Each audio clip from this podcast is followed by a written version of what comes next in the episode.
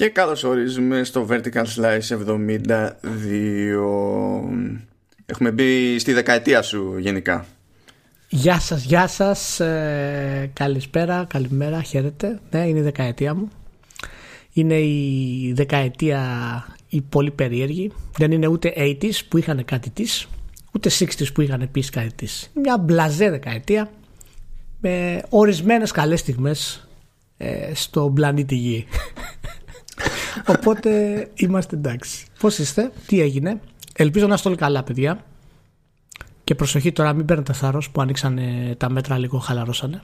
Έτσι. Για προσοχή. Εντάξει, ρε, εσύ τώρα τι πάνω από τη μύτη, τι κάτω από τη μύτη, μάσκα, σιγά τι διαφορά κάνει. Ε, δεν έχει καμία διαφορά. Σιγά η ανάσα είναι ανάσα. Έρχεται, περνάει στην ανάσα. Δεν κατάλαβα. Ο άλλος είναι με τα γάντια σου, λέει με κομπλέ, έχει πιάσει παντού, ξέρω εγώ ό,τι να είναι, και μετά ανοίγει πακέτο, ε, τραβάει τσιγάρο, τα ανάβει και το κάνει με το, με το ίδιο γάντι. Μπράβο, ναι, παιδί ναι, μου, ιδιοφία. Από, από υγεία σε υγεία. Πίνω ένα ωραίο κοκτέιλ. Ε, μοχίτο έτσι βραδινό να ερεμήσω γιατί είμαι πάρα πολύ κουρασμένος. Μπούσα κάτι στα μάτια μου ανοιχτά καθόλου αυτές τις μέρες. Όταν γύριζα από τη δουλειά, πολύ πρόβλημα. Αλλά κατάφερα να παρακολουθήσω τα περισσότερα πράγματα που έγιναν μάλλον στο, στο ίντερνετ αυτές τις μέρες και στα games. Άξιος. Και ναι, τα κατάφερα. Ευτυχώς που συγκεντρώνεις, βγάζεις τις λίστες για το, για το podcast ε, και έτσι στο τέλος θα βάζω σε μια τάξη στο μυαλό μου γιατί μέχρι, μέχρι να δω τη λίστα πλέουν μέσα δεν καταλαβαίνω πού και τι Είδες κανονικά την ώρα που γινόταν το Inside Xbox ή ετεροχρονισμένα Όχι, ετεροχρονισμένα το είδα και εγώ ετεροχρονισμένα γιατί είχα άλλη δουλειά εκείνη την ώρα οπότε άραξα μετά με την τέλος πάντων ε, εντός εισαγωγικών ησυχία μου και είδα ναι. σε 4K το, το stream Α, εντάξει. Μπράβο. Ένιωσα κάποιος τώρα, παιδί μου. Εντάξει. Τέλος πάντων, ναι. Θα, θα φτάσουμε στο Inside Xbox. Δεν είναι η ώρα να κάνουμε ένα ναι, έτσι είδα, πολύ. Είδα εδώ ότι δεν το έχεις βάλει αρχή-αρχή. Το έχεις αφήσει προς τα πίσω. Κάτι ετοιμάζεις, μάλλον. Κάτι ετοιμάζεις. Εντάξει. Έχουμε μερικά updates για την τιμή των όπλων. Updates ναι. πάρα πολύ απλά. Του στυλ πάει το Paris Games Week. Bye bye. Το οποίο ήταν, αυτό μου έκανε περισσότερη εντύπωση γιατί αυτό συνήθως γίνεται ξέρω εγώ μέσα στον Οκτώβριο προς τα τέλη και τέτοια και λέω για να το έχουν το πήραν απόφαση από σχετικά νωρίς. Και μια-δυο μέρες μετά την ανακοίνωση για την ακύρωση του Paris Games Week έσκασε και η ανακοίνωση για την ακύρωση του Tokyo Game Show που τέλος πάντων θα γίνει πάλι digital event και, και τα λοιπά. Και νομίζω ότι επειδή και αυτό κάπου Οκτώβριο πέφτει νομίζω ότι αυτοί και στις δύο μπάντες δεν πήραν αυτή την απόφαση τη δεδομένη στιγμή ντε και καλά επειδή ε, υπολόγισαν ότι θα υπάρχει ακόμα τόσο μεγάλο πρόβλημα μετά από τόσους μήνες. Μπορεί να υπάρχει, μπορεί και να μην υπάρχει. Αλλά δεν νομίζω ότι ναι. μπορεί κάποιος να το υπολογίσει με, με ασφάλεια ώστε να έπαιξε αυτό το ρόλο. Έχω την εντύπωση ότι τώρα που τέλος πάντων επηρεάζεται αλλιώς η παραγωγή στο, στο software πραγματικά ποιοι θα τρώγανε πίκρα πού για να φτιάξουν demo; Ε, θα προτιμήσουν να, να τρέξουν μπας και φτιαχτεί το ίδιο το παιχνίδι ξέρω Είχαμε πει και σε προηγούμενο podcast, τρία podcast πριν, νομίζω. Είχαμε πει ότι πολλές εταιρείες θα το χρησιμοποιήσουν αυτές τις διακοπές. Οπότε όσο έρχονται περισσότερες, θα τους βολέψει γενικά. Και καλά θα κάνουν έτσι όπως είναι η κατάσταση. Ε, εντάξει, ίσως το... Αυτή η αβεβαιότητα δημιουργεί κάποιο θέμα, αν και είμαστε ακόμα νωρίς και θα μπορούσε να περιμένεις για να δεις τι πρόκειται να γίνει κτλ. Αλλά μάλλον επειδή ε, είναι το ρίσκο, δηλαδή το ότι υπάρχει, δεν νομίζω ότι έχει νόημα να το πάρει καμία εταιρεία ας πούμε, ή καμία έκθεση γενικά. Τα βάζουν στην άκρη.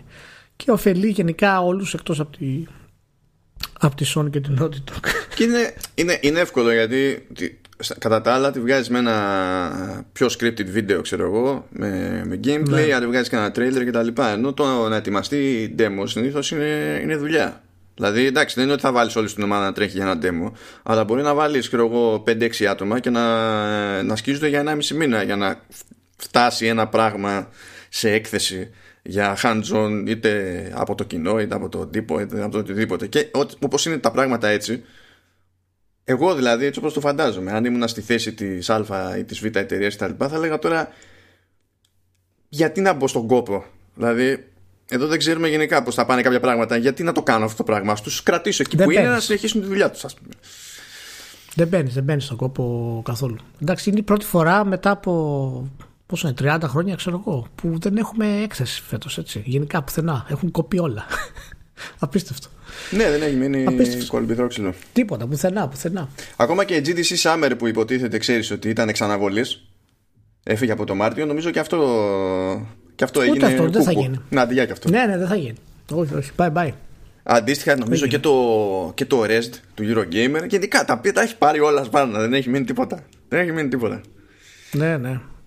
Βολεύει και οικονομικά τώρα, βολεύουν πάρα πολλά πράγματα στην όλη κατάσταση. Δηλαδή με το που εταιρείες βρήκαν τρόπο να λειτουργήσουν ε, εκτός γραφείων ε, και μπορούν τέλος πάντων να τα φέρουν ε, εις πέρας, σου λένε εντάξει, θα γλιτώσουμε έξοδα, θα γλιτώσουμε demo, θα γλιτώσουμε εργατόρες, θα γλιτώσουμε τα πάντα, θα είμαστε καλύτεροι. Α το πάει για του χρόνου. Αφού θα έχουν βγει οι κονσόλες. Έτσι, έτσι. ε, να, ε, τώρα εντάξει, δεν ξέρω αν το σκέφτηκε έτσι η Nintendo ναι. γιατί εγώ την Nintendo τη βλέπω ευτυχισμένη και τρομοκρατημένη ταυτόχρονα. Τρομοκρατημένοι γιατί η Nintendo; Ε, Δεν ξέρω πώς το κατάφερε αυτό το πράγμα. Το... δεν πήγανε μαζί αυτά. Τέλος πάντων, έβγαλε αποτελέσματα εκεί πέρα για το, για το έτος. Ναι. Ξεπατώθηκε η Nintendo.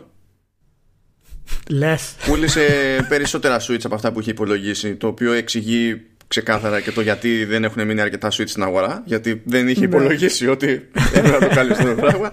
Νομίζω ότι χοντρικά έχει πουλήσει περίπου 1,5 εκατομμύριο παραπάνω από όσο νόμιζε.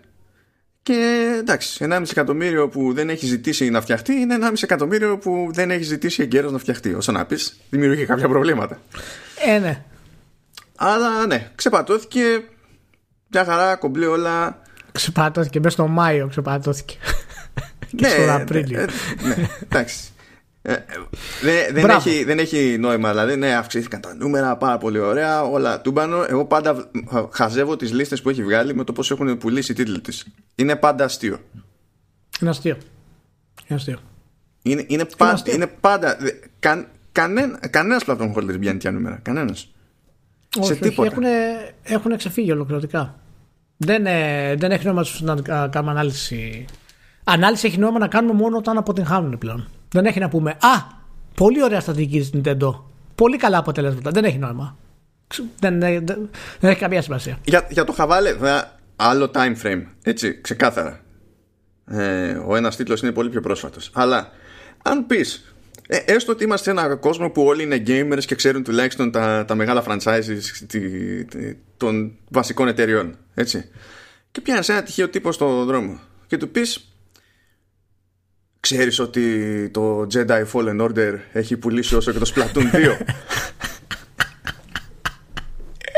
Θα σε περάσουν για ηλίθιο. Ηλίθιο, ηλίθιο. Ολοκληρωτικά. Ολοκληρωτικά. Είναι, ναι, είναι, τι να πω τώρα, να το πούμε φαινόμενο; Ξέρω εγώ. Δεν ξέρω. Ειδικά με το, με το Switch και το τεχνικό του τομέα και όλα τα συναφή είναι απ- απλά πάλι μια ιδέα η οποία έπιασε. Τι να πω άλλο απλά. Πραγματικά δεν έχει νόημα, δεν έχει νόημα. Ναι, δεν, δεν. Και περιμένω να δω γενικά, ξέρεις, και πότε θα αποφασίσει να βγάλει ένα upgraded μοντέλο έτσι πιο δυνατό και πότε θα μάθουμε νέες πληροφορίες για τα επόμενα Zelda και Mario αντίστοιχα. Ε, το Animal Crossing βέβαια έχει γελιοποιηθεί. Δεν είναι φυσιολογικά πράγματα αυτά. Δεν είναι φυσιολογικά πράγματα αυτά. Το λέω και το δηλώνω ευθέως στο μικρόφωνο. Δεν είναι φυσιολογικά πράγματα αυτά. Κάτι έχει γίνει, κάποιο χαπάκι τους έχουν δώσει, κάτι έχει παιχτεί. Δεν εξηγούνται αυτές οι πωλήσεις του Animal Crossing ε, σε τέτοιο επίπεδο. Είναι, είναι, είναι εξωφρενικό. Ε, εξωφρενικό. γιατί, επειδή είναι σχεδόν 12 εκατομμύρια στις πρώτες 11 μέρες. Δεν υπάρχει, ρε. Δεν, δεν υπάρχει λογική. Δηλαδή, το Animal Crossing είναι αυτό που είναι. Είναι κάτι μοναδικό στη βιομηχανία και το λατρεύουμε όλοι. Αλλά έχουμε και όρια. Υπάρχουν και όρια. δηλαδή, πρέπει να τουλάχιστον, ρε παιδί μου, να έχει μια, ε, ε, μια εμπορική εξήγηση αυτό το πράγμα. Ε, παιδί μου, κοίταξε. Είναι, είναι η Nintendo εκεί πέρα. Και βλέπει, ξέρω εγώ, τη Sony και λέει. και, και, και, βγάζει το Spider-Man. Και λέει, παιδί μου, η Sony ότι πουλήσαμε πόσο ήταν μαζί με pre-orders, ιστορίες και τέτοια. Πόσο είχαν ναι, ναι. φύγει, 6 εκατομμύρια. 6 σε, εκατομμύρια, σε, σε, μια εβδομάδα, ξέρω εγώ, σε λίγες μέρες, ναι, κάτι ναι. τέτοια. Και λέει, Α, ε, θα το δοκιμάσουμε κι εμείς αυτό με το Animal Crossing. ναι, μόνο που η καημένη Sony είχε trailers, κινηματογραφικά trailers, είχε καμπάνιες, είχε διαφημίσεις, είχε τηλεοπτικά. Περισσότερες κονσόλες στην αγορά. Επίσης, έτσι. ναι, περισσότερες κονσόλες. Το Animal Crossing έκανε τις διαφημίσεις του λίγο πριν βγει. Δεν το έχω δει εγώ που θέλω να κανένα billboard θα το δω πουθενά. Εντάξει, να πεις πέτυχε η συγκυρία με το ότι μας βρήκε όλους μέσα και δεν ξέραμε τι να γίνουμε, ας πούμε. Εντάξει, OK. Okay. Αλλά εντάξει, αλλά πόσο ρε μάνο, πόσο ρε μάνο, δηλαδή. πόσο, δηλαδή, εντάξει.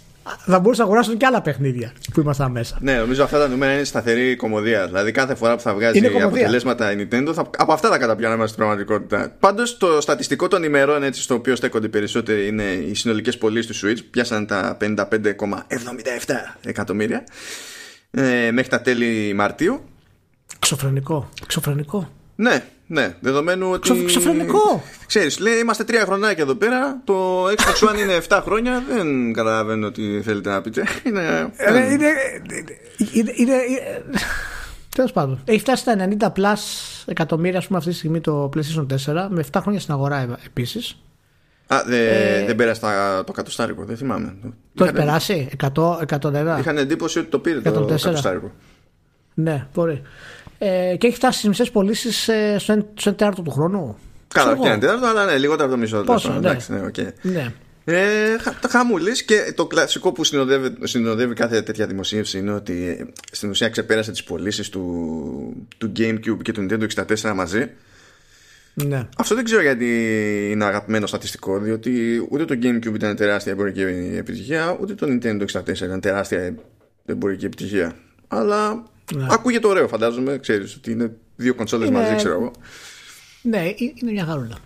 Πρόσεξε όμως τώρα. Όλα αυτά είναι για τις χαρές με την Nintendo. Όμως, βγαίνει και κάνει κατόπιν εορτής μια μέρα μετά, νομίζω δίνει forecast για το, το καινούργιο οικονομικό έτος που έχει ξεκινήσει και τρέχει. Και υπολογίζει λέει να πέσει ο τζίρος κατά 8,3% να πέσει η κερδοφορία κατά 22,7% να πέσουν οι πωλήσεις του στο hardware ε, κατά 9,6% το οποίο για αυτούς είναι άλλα 19 εκατομμύρια κονσόλες έτσι όπως είναι τα, τα πράγματα και να ναι. πέσουν και πωλήσεις software κατά 17%. Και επιχειρώντας να το εξηγήσει αυτό το πράγμα, λέει ότι στην ουσία ξέρω εγώ, προσπαθούμε να συνυπολογίσουμε τον όποιο, την όποια επίπτωση μπορεί να έχει ε, η συνέχεια της πανδημίας ναι. και πραγματικά δεν έχουν αφήσει ενδεχόμενο για ενδεχόμενο απ' έξω. Δηλαδή έχουν, έχουν συνυπολογίσει και το ενδεχόμενο να μην μπορούν να κάνουν ship το hardware. Καθόλου. Ε. Να απαγορευτεί ναι. το shipping. Και λες, ε, ναι, ναι αν, αν υπολογίσεις έτσι, ναι, θα πέσουν όλα, ξέρω εγώ.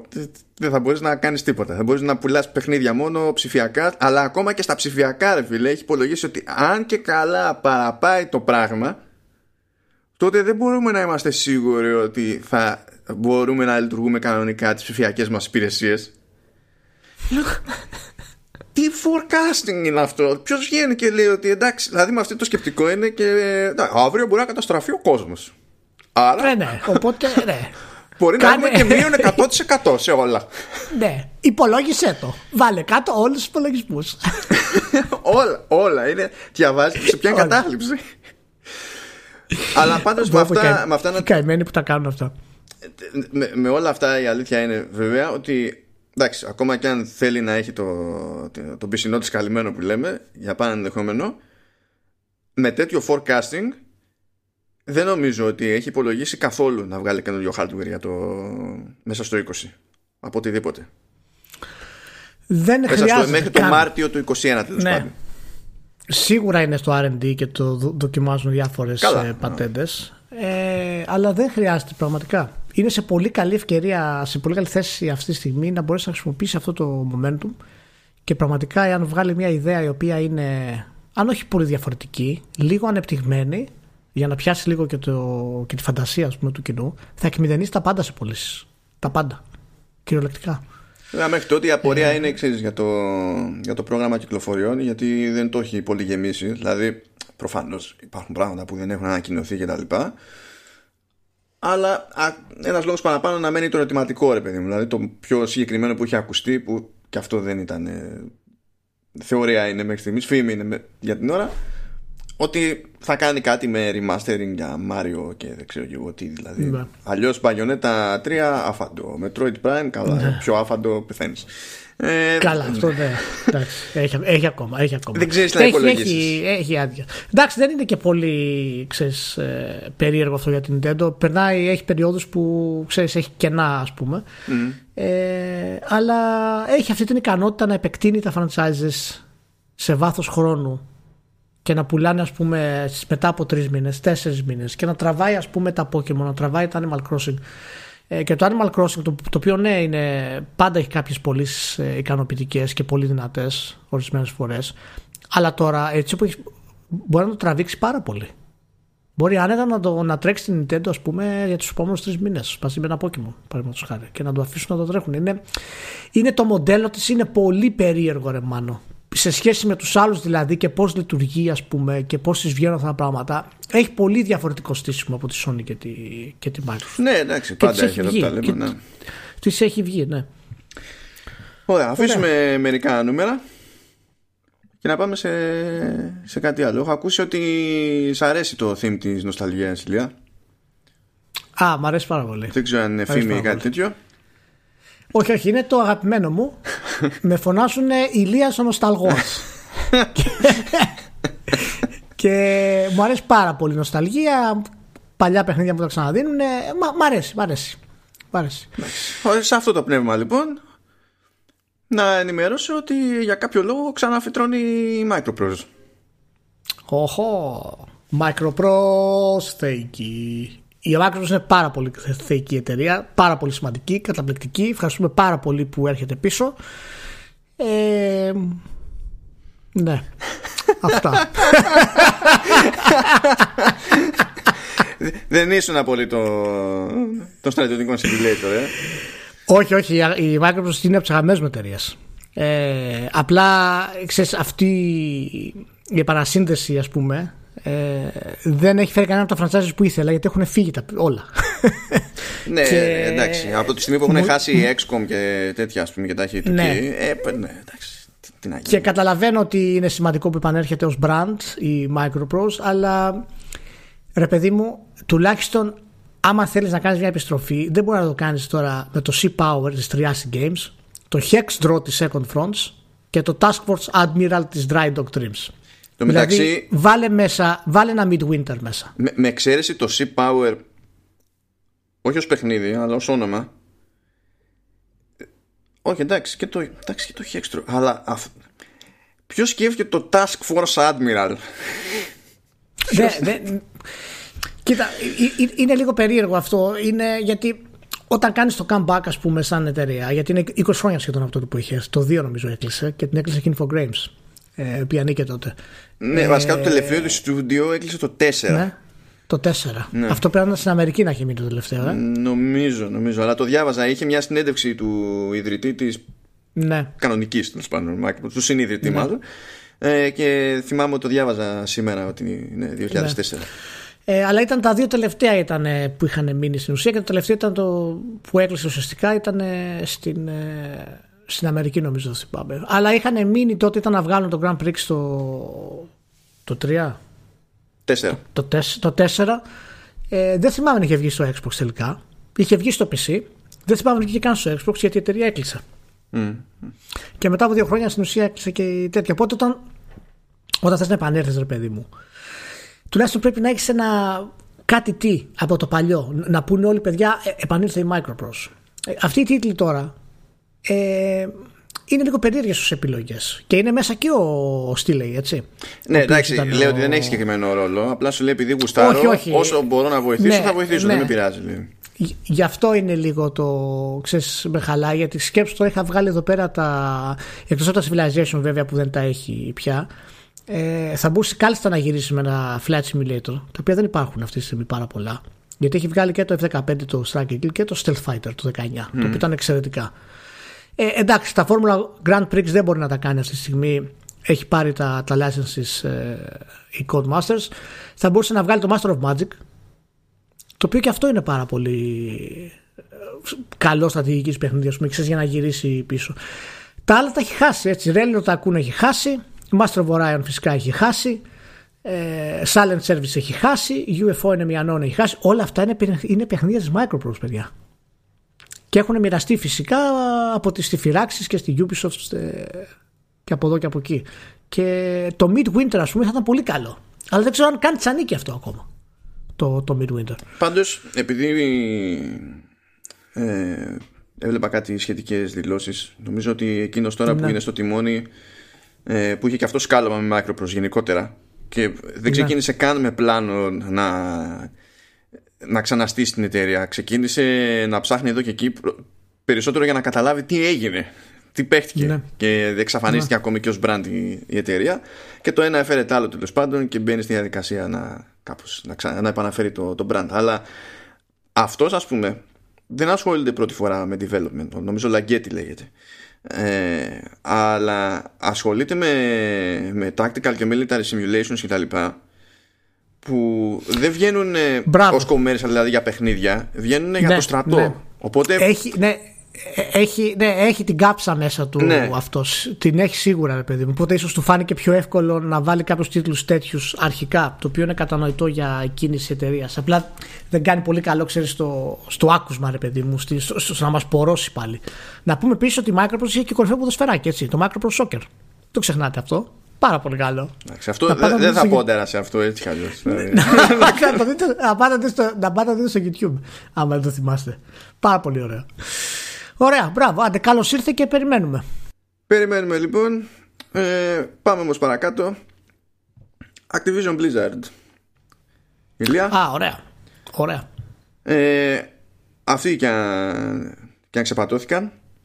Ξεπατώθηκαν, ναι. Και όχι απλά ξεπατώθηκαν. Ε, τουλάχιστον από την, από τη μεριά της Activision. Τι σου λέει αυτό. Ε, στην Blizzard ανέβηκε το engagement, αλλά στην ουσία τα νούμερα μείνανε flat. Η Activision με 1,5 παιχνίδι Διαλύθηκε. Ναι, διαλύθηκε. Ανέβηκε το, το engagement στο Warcraft, ε. Ναι, ναι, ναι. ναι. Μάλιστα. Ναι, αλλά γενικά από Zero και τέτοια ρε παιδί μου, στη μεριά της Blizzard στην ουσία δεν έχει, δεν έχει αλλάξει κάτι. Όχι, όχι, όχι, όχι. Το Call of Duty στην ουσία διέλυσε τα πάντα, έτσι δεν υπάρχει κάτι ξανά. Ναι, ακριβώς. Και λέει τέλος πάντων ότι πήγε τώρα μέχρι το Μάρτιο, όντως ανέβηκε το πράγμα πολύ. Ναι. ναι. Και ότι και μέσα στον Απρίλιο που δεν περιλαμβάνεται τώρα στην οικονομική χρήση που έκλεισε και τα λοιπά ε, φαίνεται να επιταχύνεται η άνοδος λέει. Τουλάχιστον στην πάντα της, της Activision. Ε, εντάξει να επιταχύνεται. Πού θα, πού θα πάει Δεν ξέρω δηλαδή. Πού θα πάει Πού θα πάει. Ε, Λανσαρίστηκε 10 Μαρτίου του 20 Σωστά, σωστά. Και έχει φτάσει 60, 60, ε, το Warzone. Α το Warzone, α, ναι, okay. Και έχει φτάσει 60 εκατομμύρια παίκτες λες μέχρι σήμερα. Να, λοιπόν, τι, τι, από τις 10 Μαρτίου.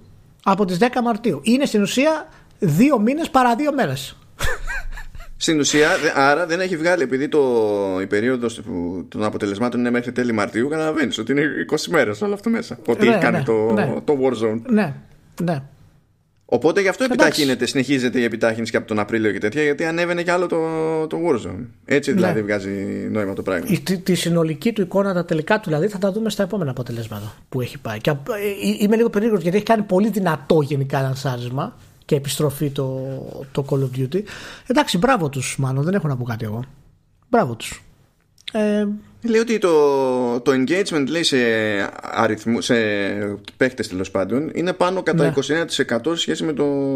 Ναι. Κάτσε να δω, sorry. Όχι, όχι το engagement. Ε, ο τζίρος που έκαναν οι παίχτες τέλος πάντων είναι 21% ναι, ναι, ναι. πάνω. 21% πάνω. Ναι, εντάξει. δηλαδή εντάξει, ενώ στα συνολικά ξέρεις ως όμιλος είχαν μια πτώση λέει 2% ας πούμε τέτοια. Ε, από Activision μεγιά και τα λοιπά έγινε, έγινε χαμούλης και έχουν υπολογίσει και αυτοί ε, άνοδο για το επόμενο οικονομικό τους έτος η οποία είναι σχετικά μετριοπαθής γιατί σου λένε ότι εντάξει και εμείς πρέπει να συνυπολογίσουμε το ενδεχόμενο να ναι. έχουμε συνεχιζόμενες επιπτώσεις και τα λοιπά ρε παιδί μου αλλά γενικά βλέπουμε ότι θα συνεχίσουμε ότι θα πάμε πιο πάνω σε αυτή την ναι. περίπτωση ναι. Πάντως την, ε, το κάνανε restructure ε, τα forecasts παραπάνω. Οπότε δεν νομίζω να ζητάνε κάτι άλλο. Μόνο και μόνο που τα κάνανε παραπάνω είναι, είναι, είναι θετικό. Έτσι όπως είναι τα πράγματα δηλαδή. Ναι. Ε, και δεν βλέπουν ότι θα έχουν κάποιο κάποιο πρόβλημα με τις μεγάλες κυκλοφορίες από το timing. Τώρα ναι. τουλάχιστον για το άμεσο μέλλον φαντάζομαι. Που έτσι κι αλλιώς πόσα παιχνίδια είναι ε, καλά τώρα γιατί ναι, πάει για, το, για την τελική ευθεία τώρα στην ουσία. Δεν βγάζουν τίποτα άλλο. Τα πάτσινε του WoW θα πούνε. ναι, γιατί λέει ότι. Ε, λέει. Θα, βγει, θα βγουν δύο παιχνίδια λέει από library IP της Activision. Ναι. Ό,τι και αν σημαίνει αυτό. Φαντάζομαι ότι το ένα θα είναι κανένα τον Hawk, ας πούμε. Α, τον Hawk θα κάνει μεγάλο μπαμ βγει. Αλλά το ακούμε αυτό χρόνια, αλλά δεν βλέπω πρόκοπη. Είναι το expansion, το Shadowlands για το Warcraft. Ναι. Θα γίνει λέει soft launch σε τίτλους για mobile Δηλαδή θα βγουν τίτλοι Αλλά σε αυτό το διάστημα έχουν υπολογίσει Ότι θα βγουν σε λίγες αγορές Δεν θα είναι δηλαδή τουλάχιστον okay. ναι. μέσα, μέσα σε αυτούς θα είναι και το Diablo λέει Immortal και οτιδήποτε άλλο μένει από live operations. Δηλαδή δεν. Ναι. Πάνε με τα default, με τα standard. Ναι, ναι, πάνε με τα default τα standard και θα τους βγουν. Εντάξει, και το Immortal θα κάνει τρελά νούμερα και το... τα expansions του WoW συνήθως κάνουν καλά νούμερα τουλάχιστον τους πρώτους μήνες. Εντάξει, συνεχίζει η κατάσταση ε, και μπράβο τους. Εντάξει, ε, εγώ έχω εντυπωσιαστεί με το Call of Duty γενικά. Το πώς έχει χειριστεί η εταιρεία ε, είναι εντυπωσιακό και από θέμα online και από θέμα ρίσκα που παίρνει στο σχεδιασμό του. Τα λέγαμε και σε προηγούμενο podcast δηλαδή για τα νέα modes που βάζουν μέσα, πράγματα που δοκιμάζουν συνέχεια. Έχουν πίστη στους παίχτες και οι παίχτες έχουν σε αυτούς. Και η αλήθεια είναι ότι χρειάζεται κάποιο σημαντικό βήμα να γίνει κάποιο μπαμ να αλλάξει λίγο την όλη κατάσταση. Δεν ξέρω τι θα είναι αυτό και αν μπορεί να το βρει αυτή τη στιγμή γιατί έχει φτάσει στα ωριά του το franchise αλλά από θέματα ξέρεις, εκτέλεσης και σχεδιασμού νομίζω παραμένει από τα καλύτερα FPS και online παιχνίδια που έχουμε. Νομίζω πάντως ότι η, η πιο μεγάλη επιτυχία ως προς το Call of Duty τουλάχιστον για τα τελευταία ξέρω εγώ λίγα χρόνια είναι ότι η πορεία τους στην ουσία δεν έχει επηρεαστεί από το, τα σκαμπανεβάσματα και τις εκρήξεις του Fortnite. Όχι. Όχι, είναι, είναι πολύ συγκεκριμένο brand, είναι πολύ κλειστό, πολύ δυνατό brand και το κοινό του είναι πολύ συγκεκριμένο. Μπορεί να λέμε τώρα ότι είναι 60 εκατομμύρια, οπότε ακούγεται χαζό όταν λέμε συγκεκριμένο για 60 εκατομμύρια, αλλά είναι κοινό το οποίο ακριβώς θέλει αυτό που προσφέρει το Call of Duty. Και δεν έχει επηρεαστεί από το Fortnite ή μάλλον είναι τόσο μεγάλο το Fortnite που είναι εκτός σύγκρισης, είναι εκτός συγκριτικού πεδίου για, για το Call of Duty. Ναι, απλά δεν... περιμένεις να έχει ρουφήξει, ξέρεις πράγματα, να έχει τραβήξει τον αέρα, ας το ναι. πούμε έτσι, ρε παιδί μου. Ναι. Αλλά ναι. αντιθέτως, το Call of Duty στην ουσία εξακολουθεί και είναι στην ανάπτυξη ναι. με τον ένα με τον άλλο τρόπο. Αυτό είναι που μου κάθεται εμένα ως ε, επιτυχία και φαντάζομαι και ανακούφιση για την Activision. Γιατί και Activision λογικά θα είχε κάποιες στιγμές καθώς θα έστεινε τα πλάνα της που δεν θα μπορούσε να είναι σίγουρη ότι δεν θα επηρεαστεί αλλιώς. Εμένα μου κάνει εντύπωση πώς δεν έχει κόψει το single player ακόμα. Αυτό είναι εμένα που μου κάνει πολύ εντύπωση ε, περισσότερο τα τελευταία ας πούμε δύο-τρία χρόνια πραγματικά. Εντάξει, κοίτα, κατά μία και... έννοια μία χρονιά ας πούμε ότι το έκοψε. Το έκοψε. Που ήταν στο ναι, Black Ops 4, δεν, δεν ήταν που το έκοψε στην ουσία. Ε, είναι στο. Ναι, ενώ να το κόψει ολοκληρωτικά, ρε παιδί μου, να πεις stop τα resources εκεί, θα κάνουμε μόνο αυτό. Και δεν φαίνεται Οπότε... να θέλει να το κόψει. Έχει δηλώσει ότι θα συνεχίσει ναι, να βγάζει ναι. main entries και ότι με το main entry θα κάνει και τα ανάλογα updates μετά στο Warzone. Δηλαδή θα ναι. τρέχουν παράλληλα αυτά. Δεν, ναι, δεν ξέρω τώρα ποια είναι η λογική σε αυτό, ποια είναι η τακτική της σε αυτό το πράγμα. Δεν νομίζω ότι αν έλεγε παιδιά ότι θα βγάλουμε το παιχνίδι μόνο multiplayer και με διάφορα νέα modes και ούτω καθεξής θα παραπονιόταν πραγματικά κανένας αλλά ίσως υπάρχουν ακόμα ε, παίκτες που αγοράζουν το Call of Duty αρχικά για το single player είναι οι παραδοσιακοί ξέρεις first person παίκτες ας πούμε από παλιά που παίρναμε τότε τα πρώτα Call of Duty και τα πρώτα Medal of Honor που ήταν στην ουσία το single player που μας τρέλαινε και θέλαμε να παίξουμε και από ό,τι φαίνεται υπάρχουν ακόμα μάλλον. Αλλιώς δεν θα βρίσκω εγώ ιδιαίτερη εξήγηση στο ότι συνεχίζεις να το βγάζεις το, το single player. Ναι, ναι, ναι, ναι. Να αλλάξουμε θέμα λοιπόν. Κάνουμε πάλι ένα διάλειμμα από τα οικονομικά που έχουμε και άλλα οικονομικά βέβαια, αλλά τα, γι' αυτό τα σπάμε λίγο έτσι για να, για να μην το πάμε μόνο πάντο. Λοιπόν, ε, κάτι πολύ μικρό. Λέει. Sorry, έτσι, αλλά θα είναι σοβαρό αυτό. Λέει. Ε, έγινε ανταλλαγή IP μεταξύ THQ Nordic ναι. ε, και της Koch Media η οποία Koch Media ανήκει στην THQ Nordic. Τι σημαίνει ανταλλαγή, σαν το NBA Trade. Σου δίνω, ας πούμε, το συγχωρεμένο τον Kobe Bryant και μου δίνεις 64 παίχτες. Πώς. Ε, τι trade, δηλαδή, πώς το κάνανε; Δεν ξέρω. Γιατί το κάνανε; Ε, ε, δικά τους είναι όλα. Δεν ξέρω. ε, λέει λοιπόν κάτι, ότι. Κάτι νομικό θα παίζει εκεί. Κάτι νομικό θα λέει ότι Reason, Sacred, uh, Rush for Berlin, Second Sight και singles Flirt Up Your Life μάλιστα oh. αυτό για τελείωμα φεύγουν από Koch Media και πηγαίνουν THQ Nordic και από ah. και Red Faction και Painkiller φεύγουν από THQ Nordic και πηγαίνουν Koch Media Οκ okay. okay. ε, έμεινα με την απορία πραγματικά γιατί ναι, η, ξαναλέω, η Koch Media ανήκει στην THQ Nordic. Δεν αντιλαμβάνομαι ποια είναι η χρησιμότητα της όλης φάσης αυτής. Κάποιο λογιστικό θα είναι μάλλον αυτό, κάποιο τέτοιο. Ή μπορεί να έχουν εξή, να είπανε παιδιά, για φέρτε μας λίγο το secret εμά στην GQ Nordic, που μας ανήκει ούτως ή άλλως, για, να το, για να το κάνουμε ανάπτυξη. Δεν ξέρεις. Αλλά βλέπω, όταν βλέπω αναφορά second site, να ξέρεις, κάτι μέσα μου κινείται ψυχικά. Λοιπόν, πάντα υπάρχει μια ελπίδα. Το second site είναι Καλό παιχνιδάκι. Ήταν καλό παιχνιδάκι. Σημαντικό. Εντάξει, αυτό βέβαια είμαστε, πώς να σου πω, σχεδόν τρεις γενιές πίσω, ε.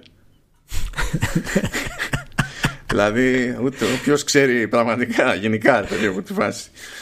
Ε, Έχω πει στις Idiots και Nordic. Κοίτα, κοίταξε να δεις. Εγώ επειδή αναρωτήθηκα, είπα ας κάνω την απόπειρα, τι έχω να χάσω. Και ρώτησα τη Λίλιαν. αν, γιατί λέω, διάβασα το, το δελτίο τύπου και λέει ότι γίνεται η τράμπα, ok, αλλά δεν, κάνει την παραμικρή, δεν γίνεται παραμικρή απόπειρα να πει έγινε αυτό επειδή πιστεύουμε αυτό. Απλά ανακοινώθηκε ναι. ότι έγινε η τράμπα. Ναι. Λέω, ξέρω εγώ, δεν υπάρχει συνοδευτική δήλωση, κάτι, έστω μια φανφάρα κτλ. Η αλήθεια είναι ότι μου απάντησε η Λίλιαν και μου είπε, Όχι, δεν υπάρχει δήλωση. Και λέω και εγώ, Ευχαριστώ, Λίλιαν. να σε καλά για, για, την αμεσότητα. Εντάξει, ναι, τι να γίνει. Δεν είναι, έκανε τον κόπο, απάντησε. Απλά δεν ξέρω πώς, αν εταιρεία βγαίνεις και κάνεις το πετάς αυτό το πράγμα και δεν έχεις ούτε μία πρόταση πραγματικά να είναι ψέμα, ρε, να, είναι, να είναι σκέτη φανφάρα.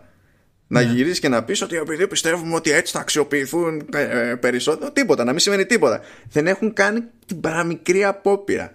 Ήταν λες και συναντήθηκαν δύο φίλοι και ανταλλάξαν αυτοκόλλητα. Και απλά σου λένε, βρέθηκα με τον άλλον και ανταλλάξαν αυτοκόλλητα. Γιατί, γιατί έτσι. Πω, πω. OK. Okay. Μάλιστα. Πολύ ωραία. Ε. Πάρα πολύ ωραία. Πού πάμε μάλλον μετά; Τώρα, καλά μου παιδιά, πηγαίνουμε στην EA. Oh, Electronic Arts.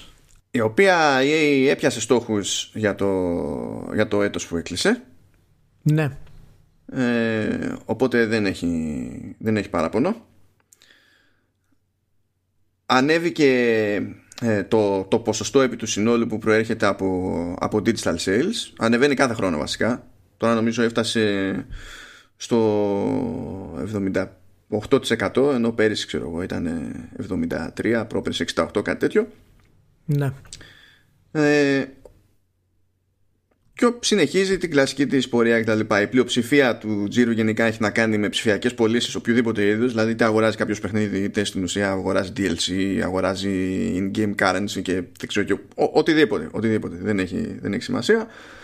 Ε, λέει ότι για το, για το τρίμηνο πάνω δηλαδή που είναι τα χοντρά της καραντίνας και τέτοια είχε αύξηση 105% year over year ε, ε, φτάσανε λέει τους 25 εκατομμύρια ενεργούς παίχτες ε, στο FIFA. Τι να, τι, τι, τι, τι να πω. 10 μοίρια χοντρικά εκεί για Jedi Fallen Order. Εντάξει, αυτό το θεωρώ πιο, πιο λογικό δεδομένου των το περιστάσεων. Ωραία. Ε, αλλά έχει πλάνα. Αυτό είναι που με συγκλώνησε περισσότερο. Έχει, έχει, έχει πλάνα, προσαρμόζεται η εταιρεία. Πρώτα απ' όλα, είδε Μπράβο. ότι έπεσαν οι τζίροι στα mobile.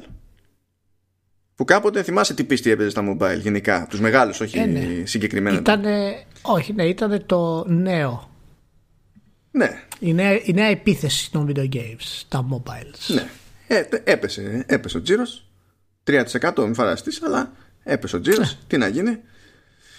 Που ειδικά τέτοια περίοδο υποτίθεται ότι έχει ανέβει ο τζίρος στα mobile games. Και για την EA πήγε, πήγε κάτω. Αλλά τέλος πάντων και γι' αυτό λέει επειδή πλέον δεν πιστεύει ούτε η EA στα mobile λέει ότι πλέον δεν θα βγάζουμε ξεχωριστά δεν θα κάνουμε ειδική αναφορά λέει, στα mobile games θα τα βάζουμε στην κατηγορία other όταν θα ξανανακοινώσουμε λοιπόν αποτελέσματα και θα πούμε η κατηγορία other αντιστοιχεί το- σε τόσο τζίρο, ε, κάπου εκεί μέσα είναι και τα mobile games. Γιατί εντάξει τώρα, πού να μπλέκουν οι μωρέ; Ας το εκεί πέρα. Εντάξει, εντάξει. Μου θυμίζει σαν το τέτοιο. Σαν της Microsoft. Θα βάλουμε το Microsoft στα services. Κάπου είναι μια γραμμούλα εκεί μέσα. Έχουμε και Microsoft Division. ναι, ναι. Ξεκάρφατα. Μπράβο, μπράβο. Το, το πρόγραμμα περιλαμβάνει λίγα, άκου, άκου τώρα μεγάλα επίβολα σχέδια, έτσι. Για το, και για Q1, για το πρώτο τρίμηνο του νέου οικονομικού έτους, αλλά και για το έτος γενικότερα, έτσι.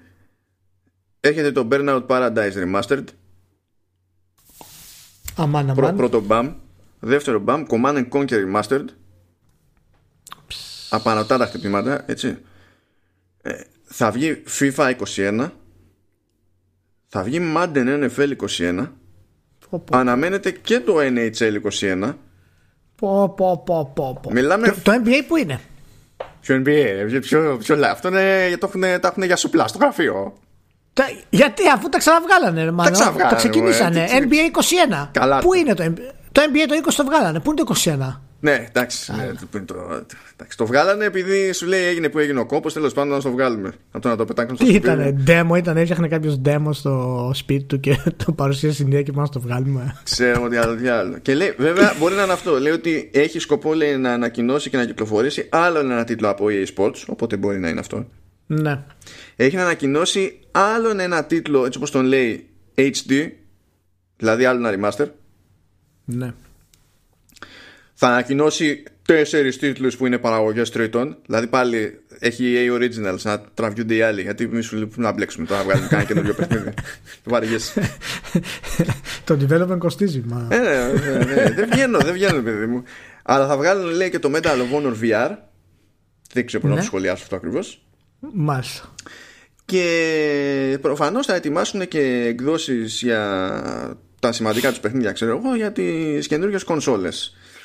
More on that later. Κράτα το και έτσι, σαν αστερίσκο, ειδικά για αυτό το συγκεκριμένο το, το πραγματάκι. Ήθελα να πω πριν όταν λέγαμε για την Activision Blizzard ότι με, έτσι όπως πάει και με τα πλάνα που φαίνεται να έχουν και τα λοιπά η, η κατάσταση άμα τη δεις στα- στο χαρτί ξέρω εγώ είναι βαρετή. Αλλά μετά ξέρεις, σταμάτησα γιατί θυμήθηκα ότι για το μενού EA και οι τύποι καταφέρνουν να είναι πιο βαρετοί. Παρότι κόβουν χρήμα και αυτοί, έτσι, δηλαδή δεν έχουν ε, πρόβλημα. Δεν έχουν πρόβλημα. Όχι. Δεν έχουν. Αλλά είναι πιο βαρετοί οι άνθρωποι. Ναι, είναι βαρετή, δεν είναι. Είναι γκρίζοι όλοι. Δηλαδή, αν πας στην EA, πιστεύω ότι είναι όλοι και έχουν- έχουν τον γκρίζο χρώμα. Γενικά. Ε, μπορείς να λες καλημέρα και το καλημέρα που λένε είναι γκρίζο.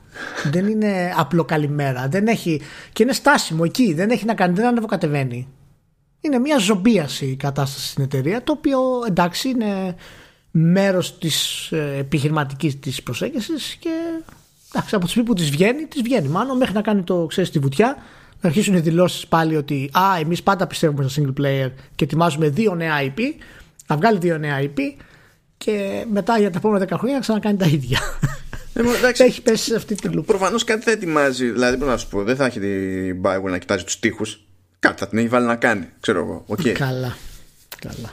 Εντάξει, τι, Ξέρεις, ε, τότε γιατί, ναι, γιατί να την πληρώνει άμα είναι να κοιτάζουν όλοι τον τοίχο, ρε, εσύ, τουλάχιστον κάνα Τι κάνουν θα κάτι. την έχει βάλει; Ναι, εντάξει, προφανώς την έχει βάλει κάτι να τα κάνει. Το θέμα είναι ότι ξέρεις αυτό που θα την έχει βάλει να κάνει δεν πρόκειται να είναι ιδιαίτερα καλό. Και μάλιστα έχει, είναι και κρίμα γιατί ολόκληρη Bioware, ας πούμε, που ανέστησε τα Star Wars για τα video games με τον Kotor βλέπει τώρα ότι τη μεγάλη επιτυχία την έχουν δώσει στη Respawn και αυτοί έχουν κολλήσει να κάνουν το το loot FPS και... πώς το λένε το ξέχασα το Anthem ναι και έχουν πει κιόλας ότι άλλοι μεγάλοι τίτλοι δηλαδή όπως Battlefield και, και τέτοια ναι. ε, δεν πάνε για το για την οικονομική χρήση που ξεκίνησε άρα πηγαίνουν για μετά το Μάρτιο του 2021 ναι ναι, ναι. Οπότε εντάξει, έχει... το πάνε πολύ εκ του ασφαλού τέλος πάντων για το, mm. για το διάστημα που έρχεται. Και επειδή βάλαμε πριν ένα αστερίσκο, έτσι.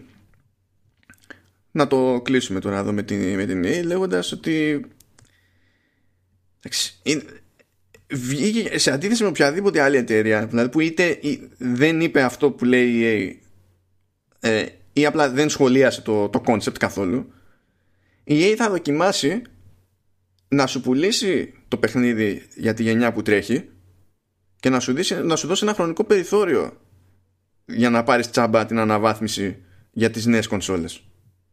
Και μετά θα πρέπει να το πληρώσεις ξεχωριστά. Ναι. Είναι οι μόνοι που βγήκαν και το είπαν αυτό. Το περιθώριο; Δεν... Τρεις μηνές; Ο, δεν το έχουν διευκρινίσει, νομίζω. Είπαν ότι θα έχουν ένα window τέλος πάντων συγκεκριμένο, αλλά δεν, δεν νομίζω ναι. ότι είπαν ποιο είναι αυτό το window, γιατί έτσι κι αλλιώς δεν μπορούν να πούνε επειδή δεν υπάρχουν και ημερομηνίες για τις κονσόλες ίδιες δεν νομίζω ότι και αυτοί μπορούν να γίνουν super συγκεκριμένοι ναι.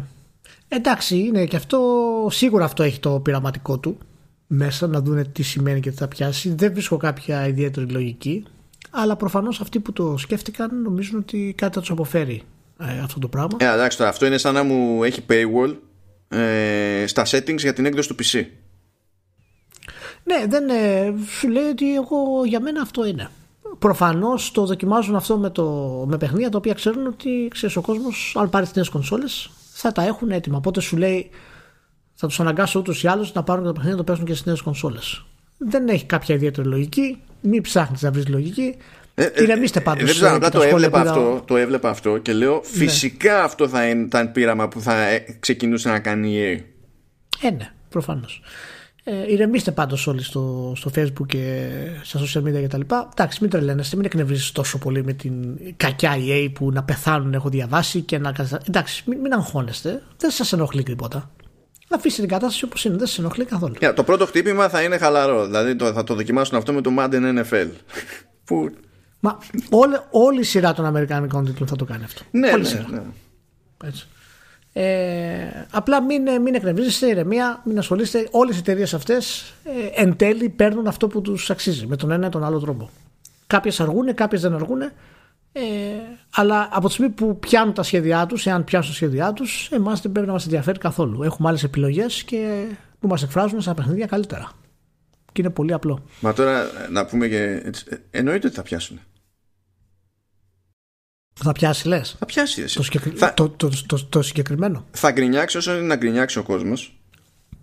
Θα πιάσει για τον, Αμερικα... για τον Αμερικάνο, λες κυρίως, που επειδή έχει τα, τα, τα NHL και τα NFL και αυτά. Ε. Όχι, και, για το, και για το FIFA.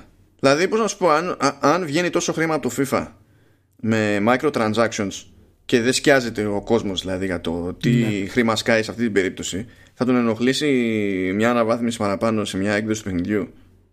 Και ε, αυτό θα είναι και ένα πλάνο το οποίο φυσικά θα μας απασχολεί και θα απασχολεί και την EA είναι θα είναι ένα πλάνο με συγκεκριμένη ημερομηνία λήξης. Γιατί από ένα σημείο και έπειτα δεν θα βγαίνουν, δεν θα το παίζουν δίπορτο, τρίπορτο, δεν ξέρω και εγώ τι είναι οι τίτλοι.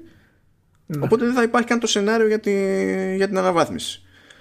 Ναι. Αλλά έκανε, έκανε, θα κάνει μια καλή πράξη. Τη χρειάστηκε έτσι τρία χρονάκια, τέσσερα, ας πούμε, για να πάρει απόφαση. Λέει θα αρχίσει να βγάζει περισσότερους τίτλους στο Switch. Ναι, τελικά θα το στηρίξει, λέει. Απίστευτο. το Switch. Καλά, τώρα να σου πω κάτι. Ε, ξέρεις ότι δεν μου αρέσει να ευλογώ τα γένια μου και τα γένια σου. Αλλά επειδή ό,τι λέμε γίνεται πάντα και είμαστε γενικά οι κορυφαίοι αναλυτές στην Ελλάδα. Χωρίς να θέλω να ευλογώ τα γένια μας. Ε, και αυτό το είχαμε πει. Το είχαμε πει όταν έκανε τις διαμαρτυρήσει η EA και είχε την αδιαφορία της ότι μόλις το Switch αρχίσει να γυρίζει τα ροδέλε θα επέστρεφε πίσω. Μα έτσι πηγαίνει γενικά η πραγματικότητα στο, στην πίσνα. Αλλά... Ναι, απλά ήταν φοβερό που το είχε αρνηθεί τότε. Ήταν αδιάφορη, ρε παιδί μου. Ήταν επικεντρωμένη στις μεγάλες παραγωγές. Ναι, ναι, ναι. Κατάλαβες; Μεγάλος μεγάλος καημός. Εμένα πιο μεγάλη εντύπωση μου κάνει που ενώ βλέπει. Από τον πρώτο χρόνο φάνηκε ότι πηγαίνει καλά το Switch, έτσι. Ε, χρειά, είναι τόσο αργοκίνητο καράβι που χρειάζεται τρία χρόνια για να μπει στη διαδικασία. και αυτό το ξεκινήσει με remaster. Έτσι. Δηλαδή, ο πρώτος τίτλος που θα σκάσει τα σοβαρά, ας πούμε, μέσα σε αυτό το πλαίσιο τώρα που και καλά αλλάξαμε στρατηγική, είναι το Burnout. Αυτό μου θυμίζει, ξέρεις, στου πιτσιρικάδες ε, που βλέπουμε στο ίντερνετ και φωνάζουν και κορδεύουν την Nintendo είναι παιδικά τα παιχνίδια. Έτσι είναι και η EA. Δηλαδή κάποιος είχε προσπαθήσει να πείσει ότι αξίζει εμπορικά να μπει μέσα και του έλεγε ο CEO Έλα ρε τώρα με τα πιτσιρίκια. Σε παρακαλώ τώρα θα πούμε τώρα. Εμείς έχουμε εδώ πέρα Anthem και FIFA. Α τα πιτσιρίκια. Εντάξει, κοίτα, να σου πω για κάτι. Μπορεί να έβγαινε και ο Σόντερλουν και να λέει ρε παιδιά τώρα δεν μπορούμε να κάνουμε τη Frostbite να τρέχει στο Switch. Γιατί να καθόμαστε να διαλυόμαστε εδώ πέρα. Και μέχρι ναι, που κάποιος ξύπνησε μια μέρα και του είπε Εσύ μας είχες πει έτσι, αλλά τελικά η Frostbite δεν τρέχει πουθενά normal. Σε ποτέ έχει κάνει. Άσε μας φιλαράκο, ξέρω εγώ. Θα, θα το δοκιμάσουμε ναι, ναι. αλλιώς. Και φταίει και το tweet του Κόρι Μπάρλοκ, δεν ξέρω αν το θυμάσαι, όπου είχε βγει και λέει ότι το Witcher το 3 στο Switch είναι μαύρη μαγεία. Δεν, δεν υφίσταται πουθενά. Οπότε το δείξαν αυτό, του άλλαξε τη γνώμη και λέει: Παιδιά, γίνεται τελικά. Πάμε στο Switch. Εκεί να σου πω τώρα, δεν θα ήθελε να είσαι στη θέση ενός πραγματικά έτσι σκληροπυρηνικού Sony fanboy και να διαβάζεις αυτό το tweet; Άνετα. Άνετα. Άνετα. Θα ήταν το καλύτερο. Το καλύτερο. Και επίσης θα ήθελα να ήμουν πραγματικά ε, μέσα σε meeting που παίρνουν αυτές τις αποφάσεις αυτές στην EA. Θα ήθελα να είμαι από τη μία άποψη να δω πώς δικαιολογούν την αδιαφορία τους π.χ. για το Switch όταν το αποφασίσανε τότε. Θα ήθελα να είμαι μέσα σε ένα τέτοιο meeting. Να δω ποιο ήταν το πλάνο τους. Θα πούνε, παιδιά, αφήστε την Nintendo, την ιστορικότερη εταιρεία που υπάρχει, που έχει πουλήσει τα, τα πάντα των πάντων, βγάζει μια κονσόλα η οποία την υποστηρίζουν όλοι και θα γίνει χαμός. Εμείς δεν θα το κάνουμε. Θα ήθελα να ήμουν ακύρα, μάλλον, πραγματικά. Να δω, να δω που κάνουμε λάθος εμείς. Που κάνουμε λάθος εμείς. Εντάξει, μπορεί να κάνουμε λάθος. OK. Okay. ποιος ξέρει. Μπράβο. Λοιπόν, προχωράμε. Πού πάμε; Ε, βγήκε στον αφρό ένα βίντεο ενός concept για Prince of Persia το οποίο βίντεο είναι, ήταν online νομίζω από το 2012 δεν ξέρω τι διάολο ήταν απλά ναι, ναι είχε ναι, ναι. μείνει στα αζήτητα ρε παιδί μου ναι ναι και φύτρωσε τώρα είναι, είναι scripted gameplay με με target τέλος πάντων graphics και τα λοιπά γιατί υποτίθεται ότι αυτό ναι. ήταν πρόταση για PS3 και 360 με το που πατάς play ναι. σε αυτό το παιχνίδι καταλαβαίνεις ότι δεν υπήρχε περίπτωση PS3 και 360 κατευθείαν. Άντε μετά το πρώτο logo ξέρω εγώ ανοίγει το βλέπεις και λες εντάξει ναι, όχι δεν, δεν πρόκειται να γίνει αυτό το πράγμα. Ε, Παρ' όλα αυτά μου φάνηκε γλυκούλη δεδομένων των περιστάσεων, παρότι δεν μπορεί να είναι προσωπικό του οτιδήποτε. Φαντάζομαι ότι απλά με βαράει το ότι μου είχε λείψει το Prince of Persia γενικά, ρε παιδί μου. Και το θεωρώ λίγο τραγικό ότι δεν το κάνει τίποτα η Ubisoft. Το οποίο με φέρνει στη συγκεκριμένη λεπτομέρεια που μου με κέρδισε τέλος πάντων, ώστε να μπει στη λίστα με τα θέματα το συγκεκριμένο βιντεάκι. Ε, βγήκε άνθρωπος που είχε δουλέψει σε αυτό στη Ubi και τα λοιπά ε, και έκανε κάποια σχόλια παραπάνω αυτές τις μέρες ακριβώς επειδή βγήκε στον αφρό το, το βίντεο. Και λέει ότι η Ubisoft δεν έχει, από τη μία δεν έχει καταλήψει τα δικαιώματα του Prince of Persia ισχύει να έχει τα, τα δικαιώματα από, να ισχύει η συμφωνία με τον Jordan Mechner από τόσα χρόνια πριν okay αλλά στην ουσία κάνει μόνο ψηλοπράγματα για τίποτα mobile και τέτοια και, όταν, και ό,τι κάνει με content να που είχε σκάσει το For Honor και τέτοια πραγματάκια στην ουσία.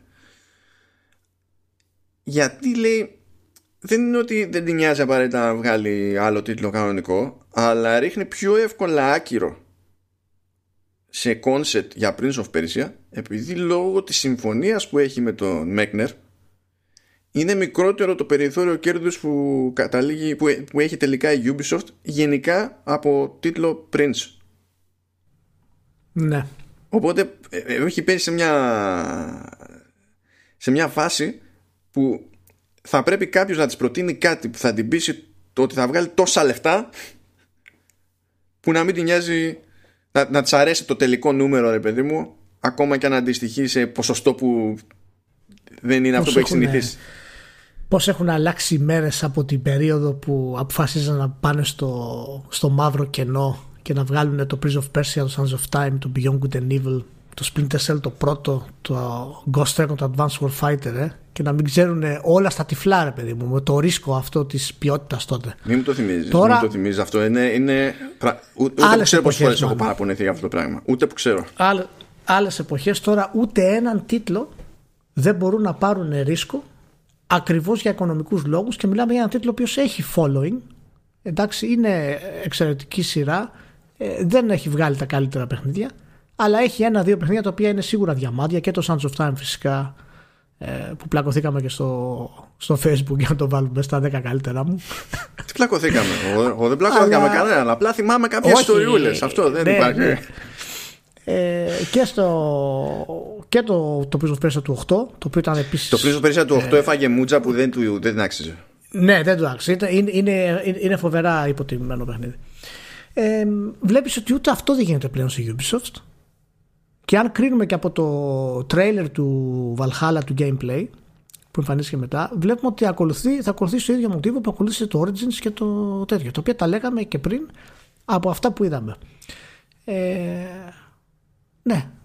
Τι να σου πω. Μακάρι να όντως να το βγάλουν το πίσω φέσο καινούριο. Μακάρι να πάρουν αυτό το ρίσκο να το, να το βγάλουν. Τώρα, ρίσκο τι σημαίνει τώρα ότι θα, θα κερδίσεις, ξέρω εγώ, λίγο λιγότερα χρήματα από ό,τι θα κέρδισες και είναι τόσο μεγάλο ρίσκο αυτό; Δεν μπορεί να το πάρεις αυτό το ρίσκο να δεις άμα πιάσεις σειρά και μετά να κάνεις νέα συμφωνία. Ξέρω εγώ, ρε μάλλον. Κοίτα, κοίτα. Υπάρχει, υπάρχει ένα ρίσκο που το βλέπεις μπροστά σου και προσπαθείς να αποφασίσεις αν αξίζει τον κόπο ή αν δεν αξίζει τον κόπο. Καθώς προσπαθείς να πάρεις αυτή την απόφαση, λοιπόν, ε, πρέπει να φανταστείς δύο διαφορετικές πραγματικότητες. Στη μία πραγματικότητα δεν έχεις ανακοινώσει το Beyond Good and Evil. Ναι. Που πρέπει να το κάνεις κάτι. Ναι. Στην άλλη πραγματικότητα το έχεις ανακοινώσει. Και συνειδητοποιείς ότι πρέπει να φτάσει κάπου αυτό. Ναι, πρέπει κάπου, κάπως αυτό να ολοκληρωθεί. Και λες τώρα έτσι πώς τα έχω κάνει; Πάυση εργασιών. Ναι. Πάυση εργασιών. Oh, Τέλος πάντων, τη ευχόμαστε για το καλύτερο. Ε, Έχεις κάνει να μπει για το gameplay trailer του, του Assassin που είδαμε; Ποιο gameplay trailer του Assassin που είδαμε; Ε, το, in, το, in, το in gameplay engine uh, cutscene. Τι ήταν, ε, είχε, ήταν, in, ήταν in game, αλλά πρέπει να ήταν 10 frames τη φορά από άλλο μέρος του παιχνιδιού. Ξέρω. Δηλαδή δεν έβγαζε. Δεν, στην ουσία δεν έβλεπες τίποτα. Όχι, όχι. Αλλά φαίνεται για μένα και ξέρεις, έχει όλα αυτά το ανοιχτό πεδίο που περιμένουμε. Έχει τις βαρκούλες εκεί να πηγαίνουν δεξιά και αριστερά. Όχι και βαρκούλες στα longboards τώρα, εντάξει. Συγγνώμη, συγγνώμη. συγγνώμη. Είμαι, είμαι και στην Νορβηγία, θα με σαπίσουν. θα με σαπίσουν. Ε, Τέλος πάντων, εντάξει, ναι, δεν υπάρχει πολλά να πούμε για το. Ναι, ήταν τέτοιο... ήτανε, βασικά κακώς κάνανε hype το, ε, συγκεκριμένο πολύ, reveal. Πολύ hype για το reveal. Ναι. Πολύ hype για το reveal. Δεν έπρεπε, δεν έπρεπε, δεν έπρεπε. Έπρεπε απλά Τέλος να είχε συμβεί, ξέρω εγώ. Δεν έπρεπε ούτε να μας έχουν προειδεάσει, ούτε να μας έχουν τάξει, ούτε να έχουν συνεννοηθεί με τη Microsoft να πει ε, Κοιτάξτε να δείτε εκεί, θα δείτε το Assassin. Δεν έπρεπε να μπει καθόλου στη διαδικασία αυτή. Ναι, και φαίνεται ότι το βγάλαν και λίγο νωρίς, είναι η αλήθεια όλο αυτό το πράγμα. Δηλαδή. Αλλά τέλος πάντων, ψάχνουν και αυτοί κάποιο πλάνο στο μυαλό τους. Δεν γίνεται αλλιώς. Προχωρώντας, ορκίζομαι θα είναι τα τελευταία λεφτά που θα ακούσουμε σήμερα που εντάξει, να ήταν δικά μας τα λεφτά δεν θα είχε κανένας παράπονο. Δεν θα, δεν θα βάλει και όταν κανένας, αλλά επειδή δεν είναι, καταλαβαίνω. Ε, δεν ήταν στο πρόγραμμα, αλλά λίγες ώρες πριν έρθει η ώρα για την ηχογράφηση τέλος πάντων, έβγαλε τα αποτελέσματά της και η Capcom. Που εντάξει, εμένα το, η γραμμή που έχει τραβήξει μου αρέσει. Ναι. Λοιπόν, λέει ότι είναι year over year 18,4% πάνω ε, το πολύ το φράγκο έχει βγει από Master Hunter World που πλέον έχει πουλήσει 15 εκατομμύρια. Το Iceborne το, το expansion που έχει πουλήσει 5 εκατομμύρια. Και πήγανε καλά και παλαιότεροι εντός αγωγικών τίτλοι δηλαδή Resident Evil 2 και Devil May Cry 5 πέρα από το τι έχει γίνει ξέρω εγώ γιατί δεν βλέπω και κάτι συγκεκριμένο να λένε ακόμα για το Resident Evil 3 γιατί εντάξει φύγει και πολύ τέλος στο, στο έτος εδώ που τα λέμε ε, και αυτό που μου αρέσει σε αυτή την περίπτωση ε, είναι που λέει ότι πλέον έχουν κάνει στροφή σε λίγες παραγωγές μεγαλύτερες που έχουν μεγαλύτερο περιθώριο κέρδους. Και σου λέει ότι κάνουμε αυτά τα franchise. Resident Evil, ok, Monster Hunter, ok, να, Devil May Cry κτλ. Αντί να ασχολούμαστε πιο συστηματικά, τουλάχιστον έτσι όπως το κάναμε παλιότερα, με πιο μετρίου αναστήματος και κάνε και αυτό και κάνε και, τίλ, ε, και τ' άλλο, σκίσου περισσότερο και με πειράματα σε, σε mobile, κάνε χίλια πράγματα. Έχουν μαζευτεί. Είναι λίγο πιο, πιο focused. Μπαίνουν σε πλάνο. Έχουν μπει σε πλάνο γενικά και η Capcom. Περιμένω να δω τι θα κάνουν. Εντάξει, τους... θα γίνει στο τέλος, μην γίνει καμιά εταιρεία που απλά έχει τα remake και βγάζει λεφτά, ξέρω εγώ. Ε, φαντάζομαι να όχι δούμε, πια. θα γίνει με το, να, δει, να δούμε τι θα γίνει και με το νέο Resident γενικότερα. Εντάξει. Ε, αλλά εντάξει, όχι, είναι, συμμαζεύτηκε. Δεν ήταν τα πράγματα καλά πριν δύο χρόνια, ας πούμε. Νομίζω ότι μέχρι σχετικά πρόσφατα, κατά μία έννοια, ακόμα πλήρωνε τη θητεία του, Ναι, του Ιναφούνε. ευθεία. Ναι. Ε, γενικά νομίζω ότι το, το έφερε το καραβάκι εκεί που έπρεπε. Όπως, το, όπως και Konami έχει κάνει επίσης ε, καλές κινήσεις τέτοιες. Ε, εντάξει, όχι μέσα στη βιομηχανία Konami, έχει κάνει άλλα πραγματάκια, αλλά τέλος πάντων φαίνεται ότι αυτές οι δύο ιστορικές εταιρείες ε, κάπως μπαίνουν στις ράγες. Ναι, ναι, ναι. Έχουν, έχουν μια ασφάλεια. Υπολογίζουν ότι θα έχουν και αυτή άνοδο για την επόμενη οικονομική χρήση. Ε, Συνυπολογίζοντας ότι εντάξει υπάρχει μια χασούρα από, λό- λόγω πανδημίας γιατί έτσι κι αλλιώς έχουν και τα θέματα ότι ασχολούνται και με arcades και τέτοια τουλάχιστον στην Ιαπωνία τα οποία προφανώς δεν λειτουργούν. Ναι. Οπότε από εκεί είναι τέρμα χασούρα, αλλά επειδή είναι μικρό κομμάτι τελικά επί του συνόλου, έτσι όπως το έχουν στήσει το πράγμα, σε σχέση με τα games, games, παιδί μου, σου λέει ότι εντάξει δεν θα έχουμε κάποιο ιδιαίτερο ζήτημα. Λογικά. Έτσι, απ- απλά όμορφα και ωραία πάει και η Capcom.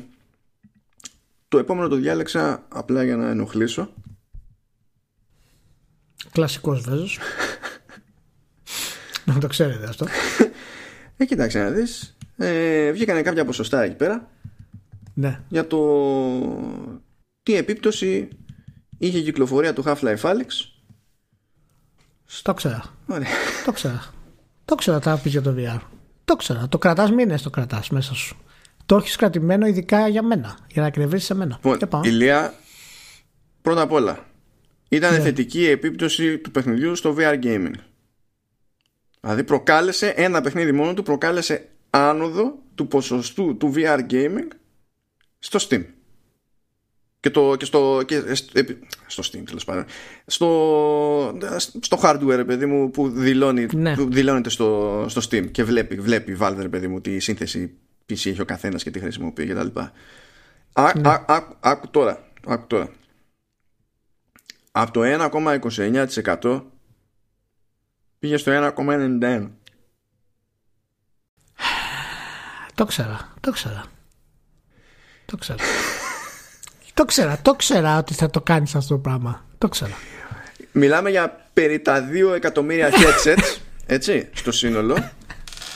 όπου κάπου εδώ θα, δηλαδή πρέπει να σου πω, αν ήμουν η Sony θα έβλεπα τον τίτλο στην οικονομική εφημερίδα που θα μου είχε έρθει στα χέρια και στο γραφείο. Στην οικονομική εφημερίδα. V- VR, VR Economics Today. Κάτι θα, θα ήταν στην, στο MCV ρε παιδί μου το, αυτό θα έκανα μια έτσι θα έβλεπα τον τίτλο θα σιωπούσα για λίγο και θα γύριζα σελίδα Ναι. Ακριβώς. απλά γιατί έτσι όμως έχει ένα άλλο πραγματάκι που μου- δεν έχει καν να κάνει με το VR ε, που μου έκανε εντύπωση.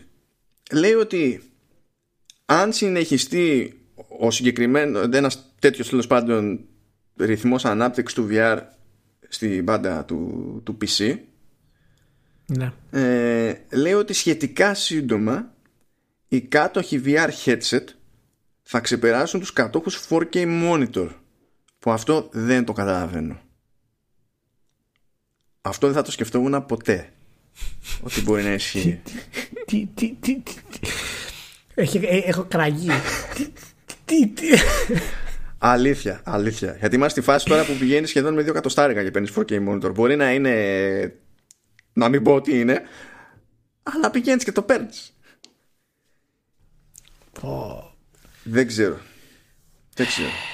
Αυτό που ξέρω Μάλιστα. είναι ότι δίνουν όσοι δίνουν ε, εκεί πέρα λεφτά στο VR στο, στο PC. Το ζουνε, το πιστεύουνε. Βγαίνει το Alex. Έχουμε Blockbuster για, για VR. 2 εκατομμύρια headsets στο PC. 4,2 PlayStation VR. Δεν, Ναι. δεν, δεν υπάρχει Δεν υπάρχει debate. Δεν υπάρχει debate. Αυτά λοιπόν ενοχλήθηκες ενοχλήθηκες και μιας και ενοχλήθηκες. Ενοχλήθηκα, ενοχλήθηκα. Αλλά τέλος πάντων. προχωράμε γιατί δεν είμαστε. Δεν κολλάμε στο παρελθόν, προχωράμε στο μέλλον. πηγαίνουμε από τη μία ενόχληση στη νέα ενόχληση. Γιατί και οι ενοχλήσεις αλλάζουν οι γενιές. Λοιπόν, ήθελες να ασχοληθούμε ξανά με, τα, με το The Last of Us Part 2. Εντάξει, βγήκε τρέιλερ. Να πούμε για την τιμή των όπλων ότι θα είναι και αυτό ε, μεταφρασμένο και μεταχλωτισμένο. Εντάξει, θα μου αρκούσε για το μεταφρασμένο. Βέβαια, δεν πειράζει που γίνεται για μεταγλώτηση. Ποτέ δεν πειράζει. Αλλά λέω το δικό μου, το, τη δική μου την προτίμηση. Τι να σας κάνω. Φύγε λοιπόν ένα καινούργιο story trailer. Εντάξει, θα βάλουμε εκεί τα links. Το πιο πιθανό είναι να το έχετε δει περισσότεροι από εσάς έτσι κι αλλιώς. Αλλά τι ήθελες να πούμε; Ε, ήθελα να μου πεις πώ σου άρεσε το τρέλερ. Αν σου άρεσε το τρέλερ. Το τρέιλερ δεν. Κατ' εμέ δεν μου έδωσε τίποτα νέο. Το οποίο για τρέιλερ τέτοιας κυκλοφορίας εγώ δεν το θεωρώ φάουλ. Ναι, δεν σου άρεσε το τρέιλερ, δηλαδή, ή σου άρεσε; Ε, το τρέιλερ, σαν τρέιλερ, άμα το δεν, δεν εντυπωσιάστηκα. Ναι. Όχι και καλά για το παιχνίδι, γενικά σαν τρέιλερ, παιδί μου, ότι είναι στημένο για να σου κάνει μια εντύπωση και τα λοιπά, ότι αυτό δεν μου το έκανε. Δεν μου φάνηκε ότι ήταν λίγο προβλεπέ, σαν σύλληψη. Αλλά δεν με πειράζει αυτό το πράγμα, ειδικά σε παιχνίδια, ρε παιδί μου, που βασίζονται σε αφήγηση και τέτοια. Προτιμώ ναι. δεν, δηλαδή δεν, δεν χρειάζεται να μου δώσει πολύ πράγμα το τρέιλερ. Θέλω να το παίξω. Οπότε δεν δίνω ιδιαίτερη σημασία, ρε παιδί μου, σε αυτό, σε αυτό το πράγμα. Εντάξει, το μόνο που κατάλαβα ότι είναι λίγο διαφορετικό σχέση με προηγούμενα τρέλερ είναι ότι τέλος πάντων υπόθηκαν κάποια πράγματα του στείλω ότι ποιος θα καταλήξει να είναι ήρωας και ποιος όχι, ποιος θα καταλήξει να είναι καλός και ποιος θα είναι κακός και τι σημαίνει αυτό και τα λοιπά, okay. αλλά αυτά είναι τόσο πώς να σου πω, ανοιχτά ερωτήματα που πάλι δεν... ο χειρισμός του σε νοιάζει, δεν σε νοιάζει ότι έγινε μια αναφορά σε ένα τρέιλερ; Κοίτα, εγώ πιστεύω ότι το τρέιλερ έχασε το αντίκτυπό του με τα leaks που έχουν γίνει και τις συζητήσεις για τα social justice warriors και walk agenda και όλα αυτά. Εντάξει, αυτό Έχασε το impact είναι, πιστεύω. Ε, Ειδικά με τα leaks, στην περίπτωση των leaks. Εντάξει. Δεν μου άρεσε η επιλογή να κλείσουν τα σχόλια που έκανε η, η Sony, η Naughty Dog Γιατί στα, στα comments στο YouTube. Γιατί δεν σου άρεσε εννοώ. Ε, γιατί δεν το θεωρώ σωστό. Δηλαδή αν κάποιος θέλει να βάλει το βίντεο του έξω ε, θα πρέπει να είναι έτοιμος να δεχτεί και την κριτική που πρέπει να δεχτεί. Τώρα είναι σωστή η κριτική αυτή; Δεν νομίζω. Θεωρείς ότι για αυτό το έκανε όμως ή το έκανε για την όλη φάση με τα, με τα leaks; Η, η, άποψή μου είναι ότι εν μέρη ε, βάση το έκανε γι' αυτό. Γιατί φοβήθηκε μήπως ξεκινήσει πάλι συζήτηση για όλα τα leaks και ότι είναι εγώ κατζέντα και θα δημιουργηθεί χαμός από ένα τρέιλερ που θα ήταν κάτω. Θέλανε πολύ απλά να μην δημιουργηθεί ένα πρόβλημα παραπάνω. Αυτό βέβαια είναι μια θεωρία, δεν ξέρουμε καν αν ισχύει. Δεν έχει και σημασία να σου πω την αλήθεια αν ισχύει, απλά το αναφέρω έτσι. Yeah, από τη μεριά μου πάντως, εμένα δεδομένων των συγκεκριμένων περιστάσεων, το κλείσιμο των ναι. comments δεν, δεν με ενοχλεί. Από την άποψη ναι. ότι ακόμα και αν το κίνητο το βασικό πες ότι είναι αυτό που, που σκέφτηκες έτσι, ναι. από τη στιγμή που έχουν παίξει διαρροές και ξέρεις πώς λειτουργούν άνθρωποι online και να μην πούμε τώρα πώς λειτουργεί γενικά το commenting σαν, ναι, ναι σαν εμπειρία στο YouTube έτσι. Το προφυλάσσεις, το προφυλάσσεις. Ναι, είναι, ναι, είναι λογικό να, να, κάνεις, να το ξανασκεφτείς λίγο το, το πράγμα. Αν το έκανε αυτό χωρίς να έχουν γίνει διαρροές που έχουν γίνει, τότε θα το σκεφτόμουν και εγώ αλλιώς είναι, είναι γενικά μπορείς να το πλησιάσεις από διάφορα πραγματάκια. Γι' αυτό σου δεν έχει και πολύ μεγάλη σημασία. Απλά το αναφέρω ότι ήταν κάτι το οποίο μου χτύπησε αρνητικά όταν το είδα. Καταλαβαίνω ότι προφανώς η εταιρεία θέλει να προστατεύσει, ότι ίσως να μην θέλει να δημιουργήσει προβλήματα, αλλά όλα αυτά έχουν προέλθει από δικά της σφάλματα. Έτσι, και δεν φταίει το κοινό του Ιντερνετ για αυτό το πράγμα. Εντάξει, τώρα όποιος και να, φταίει, έχεις να αντιμετωπίσεις μια κατάσταση η οποία έχει δημιουργηθεί. Δεν μπορείς να Είναι, είναι, είναι. Ναι. Απλά ξέρεις, θέλει λίγο προσοχή εδώ όταν το συζητάμε, γιατί λέμε ότι ναι, φταίνει οι κάθροι που θα βάλουν τα spoilers στο Ιντερνετ, το οποίο ισχύει προφανώς, αλλά όταν τους δώσεις τη δυνατότητα να το κάνουν, ε, από αλλού ξεκινάει το πρόβλημα αρχικά. Αλλά τέλος πάντων, εντάξει, ισχύει αυτό το πράγμα. Η συζήτηση για όλα αυτά τα leaks που έγιναν και τη walk agenda και τα λοιπά είναι πραγματικά κάτι το οποίο ε, δεν το έχω δει πολύ συχνά στην Ελλάδα με τέτοια ένταση, τουλάχιστον στις κοινότητες τις δικές μας ε, συζήτηση αυτή για το παιχνίδι. Δηλαδή, κόσμος να λέει ότι δεν θα το πάρω γιατί είναι εγώ κατζέτα και όλες αυτές οι, οι περίεργες χαζομάρες που είναι κενές και δεν σημαίνουν τίποτα. Μάλλον δεν σημαίνουν τίποτα για αυτούς που τι γράφουν. Ε, Εγώ να πω πάντω αλλά... ότι έχω ξαναδεί τέτοιο τζέρτζελο και Ελλάδα μεριά. Ναι. Και ναι. για πιο ηλίθια περίπτωση. Το Battlefield. Το οποίο είναι, εξωπρα... είναι ε, απείρως ναι. πιο ηλίθιο. Τόσο πολύ όμως, τόσο πολύς δώρος. Ε, ε, τώρα κοίτα. Που, που, ε, η διαφορά στην ένταση έχει να κάνει και με τη διαφορά στο, με στο hype. Έτσι. Ναι, Γιατί άλλο ναι, franchise, το άλλο franchise ε, πηγαίνουν ναι. λίγο πακέτο. Αλλά ξέρεις, όταν έχεις να κάνεις με το Battlefield, δεν είναι. Δεν είναι ίδιο πράγμα, ρε παιδί μου. Δεν παίζεις για τους ίδιους λόγους Battlefield. Πώς θα το κάνουμε τώρα, γενικά. Ναι. Δηλαδή, δεν υπάρχει για τους ίδιους λόγους το Battlefield. Να πούμε πάντως στη σημείωση ότι πάρα πολλοί κόσμοι και τώρα τελευταία έγινε αυτό περισσότερη κουβέντα ε, έχει ξενερώσει με την πορεία που παίρνει το story και όχι με τη walk agenda όπως ξεκίνησε στην αρχή η κουβέντα και η συζήτηση την οποία δεν ξέρω ακριβώς γιατί ξεκίνησε εφόσον όλοι έχουμε παίξει το προηγούμενο Last of Us και το expansion του, το Left Behind και ξέρουμε ακριβώς ε, τι συμβαίνει. Ε, πολλοί κόσμος είχε πρόβλημα με το πώς κατέληγε το story το τι κατεύθυνση πήρε το story Γενικά. Δεν έχω ιδέα γι' αυτό γιατί έχω φροντίσει να μην έχω ιδέα. Ευχαριστώ. Ε, ναι, προφανώς ούτε εγώ έχω. Απλά είναι, είναι, είναι λίγο ξέρεις, ε, ψέμα το γεγονός ότι όλος ο κόσμος κράζει για τη walk agenda. Οι περισσότεροι που συζητάνε, τουλάχιστον σε φόρουμς που έχω μπει εγώ κτλ., ε, μετά από την, το πρώτο καφριλίκι, ας πούμε, κάποιον, συζητούν ότι σε κάποιους δεν αρέσει όπως πάει το story. Είχαμε πει κάποια στιγμή για το Last of Us το 2 και σου είχα πει ότι εγώ δεν θέλω sequel για το Last of Us το καθόλου. Ναι, και ότι δεν ήθελες να είναι και. και Revenge Tale και τα λοιπά. Ναι. Λοιπόν, ε, αυτά είναι τα δύο μεγάλα προβλήματα γιατί δεν πιστεύω ότι μπορεί να τα να υλοποιηθούν σωστά. Και δεν μπορώ να φανταστώ, αλήθεια σου λέω, τι μπορεί να είναι αυτό που χάλασε κάποιος στο τι direction μπορεί να πάρει το story. Τι direction μπορεί να πάρει αυτό το story που να χαλάσει κάποιο κόσμο. Το μόνο που μπορώ να σκεφτώ εγώ είναι ότι τελικά οι Έλληνες εξωγήινοι. Ή ότι τελικά εμφανίζονται εξωγήινοι και κλέβουν τα πράγματα, ξέρω ή φέρνουν τον ιό. Δηλαδή κάποιο τέτοιο direction μπορώ να καταλάβω. Οπότε μου κάνει φοβερή εντύπωση αυτά τα σχόλια για αυτό το direction. Γιατί όλο το trailer είναι misdirection στην ουσία. Δηλαδή κάθε σκηνή που βλέπεις ουσιαστικά είναι κάτι άλλο από αυτό που ακούγεται. Και δείχνει κάποιος να υποφέρει η Έλλη, δείχνει κάποιο να σκοτώνει η Έλλη, δείχνει κάποιος να γίνεται αυτό, κάποιο να πνίγει, ας πούμε, και ποτέ δεν ξέρεις ποιος είναι αυτός. Ναι, ναι. Και, και τι συμβαίνει στην όλη κατάσταση. Ε, έχει κάποιες σκηνές στο τρέλερ στα γραφικά την οποία ήταν ε, σοκαριστικές και αναμένω να υπάρξουν ε, σοκαριστικές σκηνές γραφικών αλλά αυτό που μου έκανε εντύπωση μάλλον περισσότερο από ποτέ και είναι οι ερμηνείες στο τρέιλερ που είναι η πρώτη φορά για video game που ακόμα ξεπερνάει και το Last of Us το πρώτο και το Red Dead Redemption το 2 βέβαια που οι ερμηνείες φαίνεται ότι καθώς το έβλεπα ξέρεις τι σκεφτικά ότι δεν μου χρειάζεται το gameplay.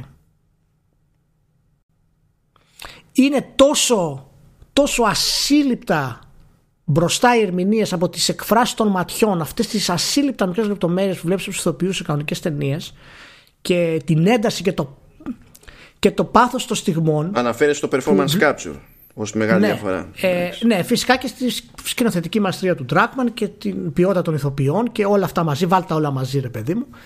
Ε, και μου έμεινε η γεύση πραγματικά είναι ίσως από τις λίγες φορές ε, που είπα πραγματικά ότι ξέρεις, δεν ξέρω κατά πόσο μετράει το gameplay εν τέλει. Και αν το βάλεις πίσω και βλέπεις πώς έχει πάει η πορεία όλου του Last of Us, έχω μπλεχτεί σε ελάχιστες συζητήσεις που αφορούν το gameplay του. Ενώ δεν είναι κακό, είναι μια χαρά gameplay. Ούτε φοβερό είναι. Είναι ένα ok gameplay. Με κάποιες στιγμές καλές και κυρίως κάποιες στιγμές ok. Ε, κανένας δεν συζητάει για αυτό το πράγμα. Ε, λογικό είναι εσύ. Και δεν είναι λογικό. Όχι, δεν γιατί είναι, λογικό; δεν είναι λογικό γιατί είναι μόνο ένα παιχνίδι που το κάνει αυτό. Αν ήταν λογικό θα το κάνει κι άλλα. Κανένας, δηλαδή αυτό το πράγμα που έχει, που έχει κάνει το Last of Us ε, δεν είναι λογικό εννοώ γενικά σαν φαινόμενο, όχι για τη συγκεκριμένη περίπτωση. Mm. Για τη συγκεκριμένη περίπτωση είναι λογικό. Ε, αλλά σαν φαινόμενο γενικά. Δηλαδή το να βλέπεις ένα τρέλερ από αυτό και να μην σου δείχνουν καν, να μην χρειάζεται καν να σου δείξουν σκηνές σημαντικές του gameplay, να, να γεμίσεις μέσα σου, ας πούμε από αυτό το πράγμα. Και απλά σου δείχνουν τους χαρακτήρες. και να σου αφήνουν για το story σημαίνει ότι μου δείχνει τέλος πάντων εμένα ότι αυτή η ποιότητα που φτάνει Naughty Dog σε αυτό το πράγμα μπορεί ορισμένες φορές να υπερβαίνει και την σημασία του gameplay. Κοίτα, δεν είναι... Αυτό νομίζω ότι είναι και μια τάση της Sony. Γιατί αν βάλουμε, ξέρεις, και τα τρέλες του Tsushima, με του Ghost of Tsushima, πάλι βλέπεις ότι δεν μπαίνει στη διαδικασία να δείξει gameplay, gameplay ακριβώς. Ναι, θα δείξει real time στο, και τέτοια. Στο, ναι, απλά, απλά στο, στο Tsushima αυτά που μου δείχνει δεν με νοιάζουν ιδιαίτερα. Θέλω να δω το gameplay πώς θα είναι για να μου αρέσει. Ναι, άλλο αυτό, άλλο αυτό το debate. Απλά θέλω να πω αυτή, ότι αυτή η τάση, ξέρεις, ότι δεν μπαίνω ντε και καλά στη διαδικασία να σου δείξω ένα μηχανικό πράγμα που λειτουργεί για να καταλάβεις από ένα τρέλερ περισσότερα για το πώς θα είναι στην ναι. πράξη. Ναι. Ε, δεν είναι κάτι που τουλάχιστον η Sony το κάνει ε, ντε και καλά και ειδικά για, τη, για την Naughty Dog φαίνεται να έχει μια τάση και παραπέρα αυτό θέλω να πω ναι ναι ναι απλά ξέρεις δεν, ε, για το gameplay του Tsushima εμένα με νοιάζει ναι, γιατί δεν είναι καθόλου γνωστή ποσότητα. Οπότε έχει παραπάνω απορία εκεί πέρα. Ε, ναι, ούτως ή άλλως. Αλλά είναι και το στυλ του παιχνιδιού τέτοιο και τα συναφή. Αλλά βλέποντας το τρέιλερ, πραγματικά μου άφησε μια εντύπωση η οποία δεν είναι, είναι δύσκολο να την νιώσεις. Στα, την έχω νιώσει εγώ στα video games. Δηλαδή ότι δεν έχει τόση σημασία το gameplay μπροστά σε αυτό που βλέπουμε, ας πούμε. Δηλαδή είναι, είναι, είναι πολύ περίεργο. Αυτό σίγουρα είναι προσωπικό, δεν λέω ότι το νιώθει κάποιος άλλος ή όχι. Απλά μου έκανε εντύπωση γιατί μου πέρασε από το μυαλό εκείνη την ώρα, ας πούμε. Ε, να, και... να σου πω, δεν προσπαθώ ποτέ μου καν να σκεφτώ έτσι. Ε, Εκ Δεν έχει να κάνει καν με το τρέιλερ σε αυτή την περίπτωση. Διότι αφήνω αυτό το χώρο στον εαυτό μου όταν έρθει η ώρα για το, για το τελικό. Είναι κουσούρι που έχω χρόνια πολλά ρε παιδί μου. Δεν, δεν μπαίνω. Για να δούμε. Για να δούμε. Ωραία. Πάει λοιπόν αυτό και τώρα Inside the Xbox. Πριν το πιάσουμε στα σοβαρά, απλά θέλω να σημειώσω ότι δεν καταλαβαίνω κάποιους ανθρώπους που είδαν να σχολιάζουν το Inside Xbox με τρόπο του στυλ εντάξει Microsoft τα ίδια και τα ίδια. Ποια Microsoft; Αφού η παρουσίαση ήταν για οποιονδήποτε εκτός από τη Microsoft. Όλα τα παιχνίδια ήταν άλλων όχι της Microsoft. Γενικά η Microsoft σου λέει αυτό κάνει. Τώρα ποιο είναι αυτό δεν ξέρω, αλλά τέλος πάντων αυτό κάνει. Μα όλα τα παιχνίδια που έχει δείξει, σχεδόν όλα αυτά που έδειξε, θα βγουν και στο PS5. Με αυτή τη λογική, τι είναι, Όχι, Sony τα ίδια και τα ίδια. Μα τι, τι άκυρο είναι αυτό. Αλήθεια, αυτό δεν το, δεν το καταλαβαίνω.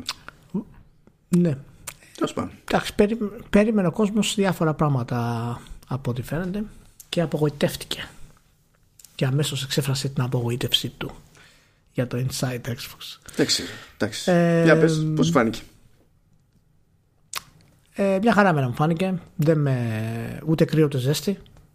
Μου άρεσε πάρα πολύ η προσέγγιση γενικά για διάφορους τίτλους ε, third party και ε, ήταν πιο, πιο down to earth ως Microsoft. Λείπανε οι φανφάρες, λείπανε οι καραμούζες. Που έπρεπε, γιατί άμα δεν έχεις stage για να μπεις στο mentality, ναι. πρέπει να κάνω και λίγο το ε... διασκεδαστή. Ε, είναι αλλιώς. Ναι, ναι.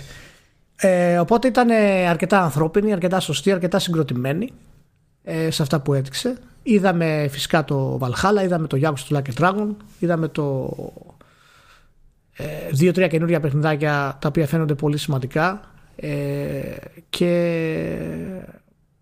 εμένα γενικά μου άρεσε κυρίως ως πληροφορία και μου έδειξε ότι η Microsoft ε, όντως είναι πολύ άνετη γενικά στα, στα third party της και το Yakuza έχει νόημα που το έβαλε βέβαια είναι η μεγάλη η μεγάλη αγάπη του Σπένσερ και ο διακαής του πόθος ήταν για να τα φέρει ας πούμε. Και γι' αυτό είπανε κιόλας και... ότι θα βγει μαζί με την κονσόλα κιόλας. Την και θα βγει μαζί με την κονσόλα. Mm. Αυτές οι λεπτομέρειες που ο κόσμος μέσα στο ίντερνετ φυσικά περισσότερος λέει «Α, ου και βλακίες και τα λοιπά» δεν τις πιάνει εκείνη την ώρα γιατί προφανώς εντάξει είναι αφοσιωμένος είναι Sony fanboy δεν ξέρω εγώ τι δεν κάτι κάνει ανάλυση ας πούμε.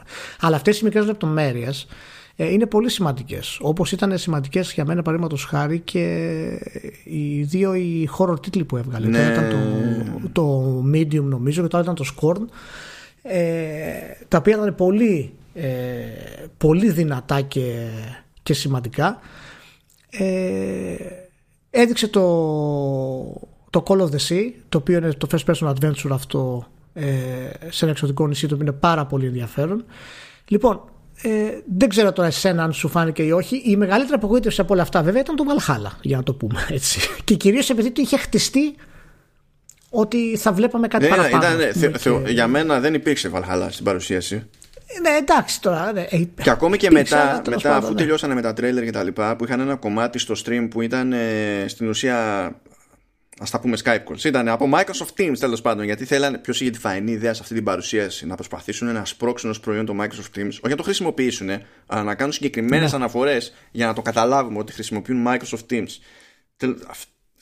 Anyway. Ναι, ναι, ναι. κοίτα να σου πω κάτι. Ε, δεν με ενοχλεί αν θες να μου τα βιδώσεις στο μυαλό μου.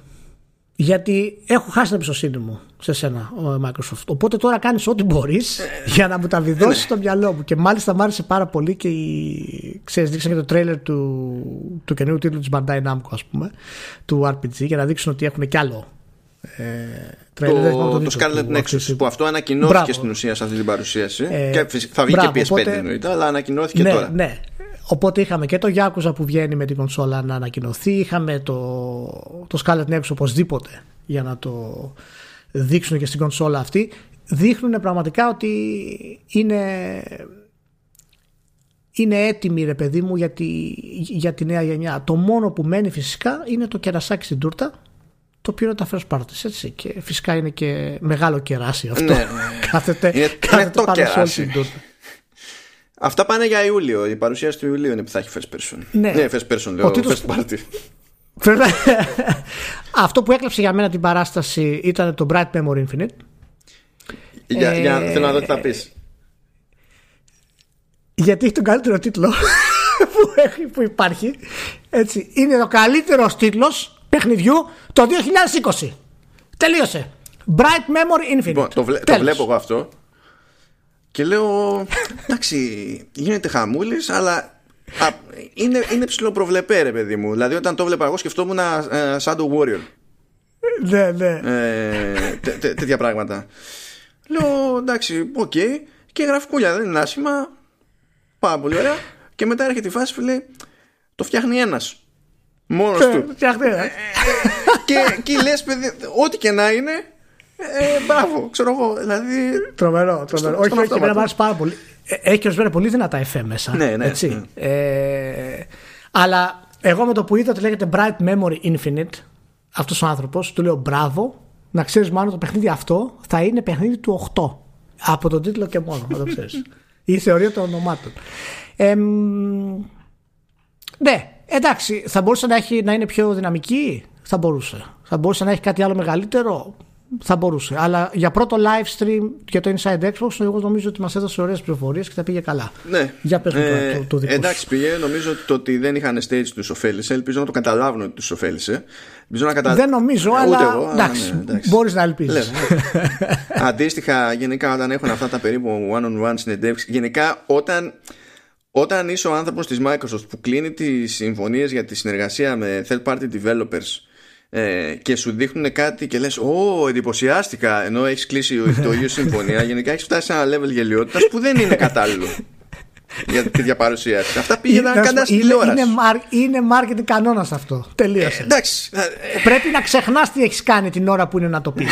δεν καταλαβαίνεις. Ναι, δεν υπάρχει. Δηλαδή ξέρεις, εγώ σας έκλεισα, αλλά πω, πω, κοίτα να δεις τι ναι, φτιάξατε. Ναι, απίστευτο. Ναι, ναι. Τέλος πάντων, ναι, δεν τα μπορώ αυτά καθόλου. Anyway, ε, γενικά μ' άρεσε ότι φρόντισε να είναι ξεκάθαρη η Microsoft για κάποια πράγματα. Δηλαδή, έτρεχε τρέιλερ. Πρώτα απ' όλα είπα από την αρχή, ό,τι δείτε από δείγμα, ξέρω εγώ, σε παιχνίδι, θα είναι από, από in-engine. Δεν θα είναι CGI. Αυτό δεν πάει να πει ότι δεν είχε ναι. πουθενά CGI, απλά ε, ε, στη χειρότερη ήταν mixed. Δηλαδή, δείξανε και από το ένα, δείξανε και από το άλλο για το ίδιο παιχνίδι. Ναι. Αλλά το κράτησε, δηλαδή, ίσχυε την κάνανε τη, την προσπάθεια. Ναι, είναι scripted, αλλά χαίρομαι πολύ. Ένα trailer scripted είναι. Τι, τι, τι να πούμε τώρα ναι. αυτό. Ακόμα και όταν κάποιος έχει να κάνει live gameplay demo on stage και το παίζει κανονικά, υπάρχει backup σε περίπτωση που καταστραφεί το σύμπαν. Δεν είναι. Ναι. Εντάξει, γίνονται αυτά τα πράγματα. Δεν χάθηκε, που είναι, δεν χάθηκε ο κόσμος που είναι scripted. Μ' άρεσε όμως που ξεκινούσε το, το βιντεάκι και τελείως έτσι απλά και όμορφα στο κάτω αριστερό άκρο. Εκεί πέρα εστίαζα εγώ πλέον. Πρώτα κοίταζα εκεί και μετά άρχισα να βλέπω το, το παιχνίδι. έσκαγε ένα λόγο πρώτα που έλεγε ξέρω εγώ Smart Delivery έκανε fade out και ανάλογα με την περίπτωση μπορεί να έσκαγε και ένα άλλο λόγο που έλεγε Xbox Game Pass και συνεννοούμασταν κατευθείαν Μπαμπα. Παπ, Ξεκάθα, ξεκάθαρα πράγματα. Για μένα μ' άρεσε και τα μηνυματάκια που βγάζανε στα τρέιλερ το expected Xbox Series X gameplay. Δηλαδή ακόμα και εκεί βάζανε μια γραμμούλα δεν λέγανε φανφάρα α, gameplay Xbox Series X κανονικό κτλ. Expected ε, gameplay, δηλαδή αυτές οι λεπτομέρειες ε, ο κόσμος γενικά νομίζω ότι δεν είναι τίποτα, ρε παιδί μου. Αλλά η Microsoft έχει περάσει πολύ δύσκολα για να τις καταφέρει, έτσι. Ναι. Πάρα πολύ δύσκολα. Και πολλά χρόνια για να μπορέσει να βγάλει τέτοια show τα οποία να είναι ουσιαστικά χωρίς να μας πρίζει τα ούμπαλα. Και, και να μας φωνάζει. Οπότε εγώ τα εκτιμώ πολύ αυτές τις ε, τις λεπτομεριούλε της Microsoft. Και Χαίρομαι που σ' άρεσε και εσένα γιατί γενικά είδα πολύ, έτσι, πάρα πολύ άρνηση και αρνητικότητα στον κόσμο και δεν το πολύ κατάλαβα. Εντάξει, προφανώς κάποιος μπορεί να μην ενθουσιάστηκε με τα παιχνίδια, το καταλαβαίνω συμβαίνει, αυτό. Συμβαίνει, παιδί με αυτό το πράγμα. Κοίταξε, ε, συμβαίνει, ε, εγώ συμβαίνει. έχω πάντα διαφωνίες με τις παρουσιάσεις όλων διότι δεν μου αρέσει γενικά η γραμμή που ακολουθεί η βιομηχανία συνήθως σε τέτοιε περιπτώσεις ως προς το formatting. Αλλά αυτό είναι άλλη συζήτηση. Ε, το περιεχόμενο εδώ, σε αυτή την περίπτωση, δεδομένου ότι εστιάζουμε σε παραγωγές τρίτων ήταν μια χαρά. Για μένα το σημαντικό στην όλη φάση ήταν ότι ε, είδαμε τους τίτλους που είδαμε και σχεδόν οτιδήποτε δεν θα βγει μόνο για νέα γενιά γιατί ας πούμε το, το The Medium δεν θα βγει στις προηγούμενες στις κονσόλες που υπάρχει τώρα δηλαδή η Bloomberg Team είχε πει από πριν ότι θα βγάλει εκεί το Ποιο ήταν το δεύτερο της, το The Observer. Θα βγάλει ένα περίπου remaster εκεί και τέτοια και για τις καινούριες, ωραία. Αλλά ετοίμαζε από εκεί και πέρα ε, τίτλο horror που είναι για next gen. Δεν είχε πει ότι θα το παίξουμε δίπορτο και τέτοια. Σχεδόν οτιδήποτε εμφανίστηκε με εξαίρεση το Madden NFL 21 ε, που είναι να το να, ε, στην ουσία να είναι σε δύο γενιές συστημάτων υποστηρίζει και smart delivery. Οπότε ένα μήνυμα που ήταν τουλάχιστον όσο πιο ξεκάθαρο γινόταν σε ένα τέτοιο περιβάλλον, σε μια τέτοια παρουσίαση, είναι ότι φίλος μία αγορά και ξεπέρασε. Προφανώς έχει πει η Microsoft ότι δεν είναι υποχρεωμένοι όλοι να το υποστηρίξουν αυτό το πράγμα, αλλά να που το υποστηρίζουν αρκετοί. Και όχι ακριβώς αμεληταίοι. Ναι, ναι. Είναι, δεν ξέρω, είναι ένα σύστημα το οποίο λειτουργεί, είναι ένα σύστημα το οποίο δείχνει τη Microsoft να βάζει μπροστά τη μηχανή και λυπάμαι που εγώ δεν μπορώ να παίξω στο medium γιατί φοβάμαι αυτά τα παιχνίδια πάρα πολύ. Έχω εφιάλτες. και ναι, τι να κάνουμε τώρα. Και αυτό είναι και περίεργο τώρα. Λέει ότι έχει εφιάλτες, λέει και οράματα από φόνο παιδιού και κάτι τέτοια. Καλό ταξίδι. Δεν έχει μουσική crossing. για μάωκα και με κλειστά τα μάτια να παίξει θα υπάρχει πρόβλημα κάποια στιγμή. Animal Crossing. Κατευθείαν κατευθείαν. Που έχουν βάλει Οπότε... τώρα, έχουν βάλει ε, ε, και καλά επειδή αυτό θα λειτουργεί σε δύο πραγματικότητες και θα κάνει πέρασμα από το ένα στο άλλο που έδειξε στο, και στο τρίλεράκι και εκεί που ήταν και κάπου είχε και live gameplay ε, έδειξε ότι η αλλαγή από το ένα στο άλλο είναι στιγμιαία που αυτό ήταν παράδειγμα αξιοποίησης του, του SSD που το έχουμε ξαναδεί αυτό το πράγμα να συμβαίνει περίπου όχι με τέτοια μεσότητα και τέτοια σβελτάδα στο Quantum Break που ήταν βέβαια και ένας από τους λόγους που έτρεχε 720p ξέρω εγώ για να αντέξει να μην καταρρεύσει το σύμπαν. Και λέει ότι στον ένα κόσμο θα έχει ένα soundtrack και στον άλλο κόσμο θα έχει άλλο soundtrack. Και καλά λες ο Yamaoka είναι ο Yamaoka okay. ο Πολωνός που έχουν όμως έχει σημασία ότι είναι Πολωνός. Όχι ότι είναι δικός τους και έχουν ξαναδουλέψει και τον έχουμε ξαναχρησιμοποιήσει. Είναι ότι οι Πολωνοί έχουν μια συγκεκριμένη ιστορία στο μузικα. Δεν είναι αστείο το κόμπο. Θα υπάρχει πρόβλημα. Απλά το λέω για να ξέρω εγώ, μήπως προστατευτείτε. Άμα είστε ευαίσθητοι, θα υπάρχει πρόβλημα. Και δεν θα φταίει μόνο για Πάντως, Πάντως, ε, έχω αρχίσει και έχω έτσι μια, ένα, μια προσμονή για τις κονσόλες. Έχω αρχίσει να βαριέμαι την όλη κατάσταση με τις προηγούμενες. Άντε, να φύγουν. Θέλω το καινούριο πραγματάκι, το που σαλεύει να έρχεται. Και το τελευταίο κονέ που θα γίνει θα είναι το Cyberpunk. Μάλλον. Το τελευταίος μεγάλος τίτλος που θα βγει στις κονσόλες αυτής της γενιάς θα είναι το Cyberpunk. Αν δεν κάνω λάθος δηλαδή. Μιλάμε τώρα για triple τούμπανο triple A από εταιρεία φοβερή, ας πούμε. Δηλαδή είναι το Last of Us τώρα. Ναι, ε, κοίτα, εξαρτάται από το αν θα μετρήσεις ε, για λίγο αργότερα, ας πούμε, για κανένα Halo. Που δεν, δεν ναι, συγκρίνει το μέγεθος, εννοείται. Δηλαδή... Σωστό, σωστό, σωστό και αυτό. Μπορείς να το βάλεις και αυτό μέσα. Ε, είναι δηλαδή, είμαστε, είμαστε οριακά. Τώρα είμαστε στα τελευταία, στα απόνερα που λέμε στις όλες τις κατάσταση. Και με έχει πιάσει μια φαγούρα. Θέλω τις νέες κονσόλες. Θέλω να τις ευχαριστηθώ, να δω πραγματάκια, να δω gameplay, να δω PlayStation 5, να δω. Να δω να, να πούμε για την ιστορία τουλάχιστον τα επιβεβαιωμένα παιχνίδια που υποστηρίζουν Smart Delivery όχι τόσο πολύ για τα παιχνίδια τα ίδια αλλά για τις εταιρείες. Γιατί αυτό είναι δείγμα για το ότι οι εταιρείε θα το πάνε στα σοβαρά αυτό το πράγμα λοιπόν έχουμε το The Ascent από Curve Digital εντάξει λες Curve Digital δεν είναι τεράστια εταιρεία είναι με τρίο αναστήματος okay. έχουμε το Valhalla που είναι Ubisoft δεν είναι με τρίο αναστήματος η Ubisoft και για μένα είναι σημαντικό ότι ασχολείται με Smart Delivery ε, Raw ναι. Fury, πιο μέτριο αναστήματος, με το Call of the Sea. Αλλά σαν publisher εννοώ ρε παιδί μου, η Raw Fury δεν είναι ο, ο ογκόλυθο. Chorus από Deep Silver. Μπορούμε να πούμε διάφορα πράγματα για Deep Silver, αλλά στην πραγματικότητα θα τα λέμε για DHQ Nordic, οπότε δεν ξέρω τι να ζυγίσω εδώ πέρα. Αλλά τέλος πάντων, εντάξει. Τα CD Projekt Red με το Cyberpunk 2077 και αυτός Smart Delivery. Codemasters με το Dirt 5. Bandai Namco με το Scarlet Nexus ε, Second Extinction τη Systemic Reaction που δεν ξέρω γιατί αναφέρεται εδώ πέρα η Systemic Reaction γιατί νομίζω publisher σε αυτή την περίπτωση είναι Private Division που ανήκει στη 2K δεν mm. είμαι σίγουρος τώρα για το ok Vampire the Masquerade Bloodlines 2 που είναι Paradox που για μένα αυτό είναι σημαντικό από ποια άποψη όχι επειδή είναι Vampire the Masquerade αλλά επειδή είναι η Paradox γιατί λες εδώ μου πουλάει τα πάντα μπουκιά μπουκιά δεν θα μπορούσε να μου πουλήσει εδώ πέρα και να την έκδοση. Και φυσικά και η Sega με το Yakuza Like a, ε, like a Dragon. Οπότε ακόμα και να αφήσουμε τους και καλά πιο μικρούς σε αυτή τη φάση, έχουμε ξεκάθαρα Ubisoft, Bandai Namco, Sega και CD Projekt που δεν αγνοείται. Δηλαδή μπορεί να μην είναι publisher που βγάζει παιχνίδια άλλων κτλ. Αλλά όταν κάνει μια επιλογή CD Projekt δεδομένων των περιστάσεων, αυτό ασκεί πίεση και σε οποιονδήποτε άλλον. Αυτόματα. Πολύ ωραία. Και συμφωνώ. Και διάβαζα κάτι για το Βαλχάλα τώρα βασικά και ξεχάστηκα. Οπότε ναι.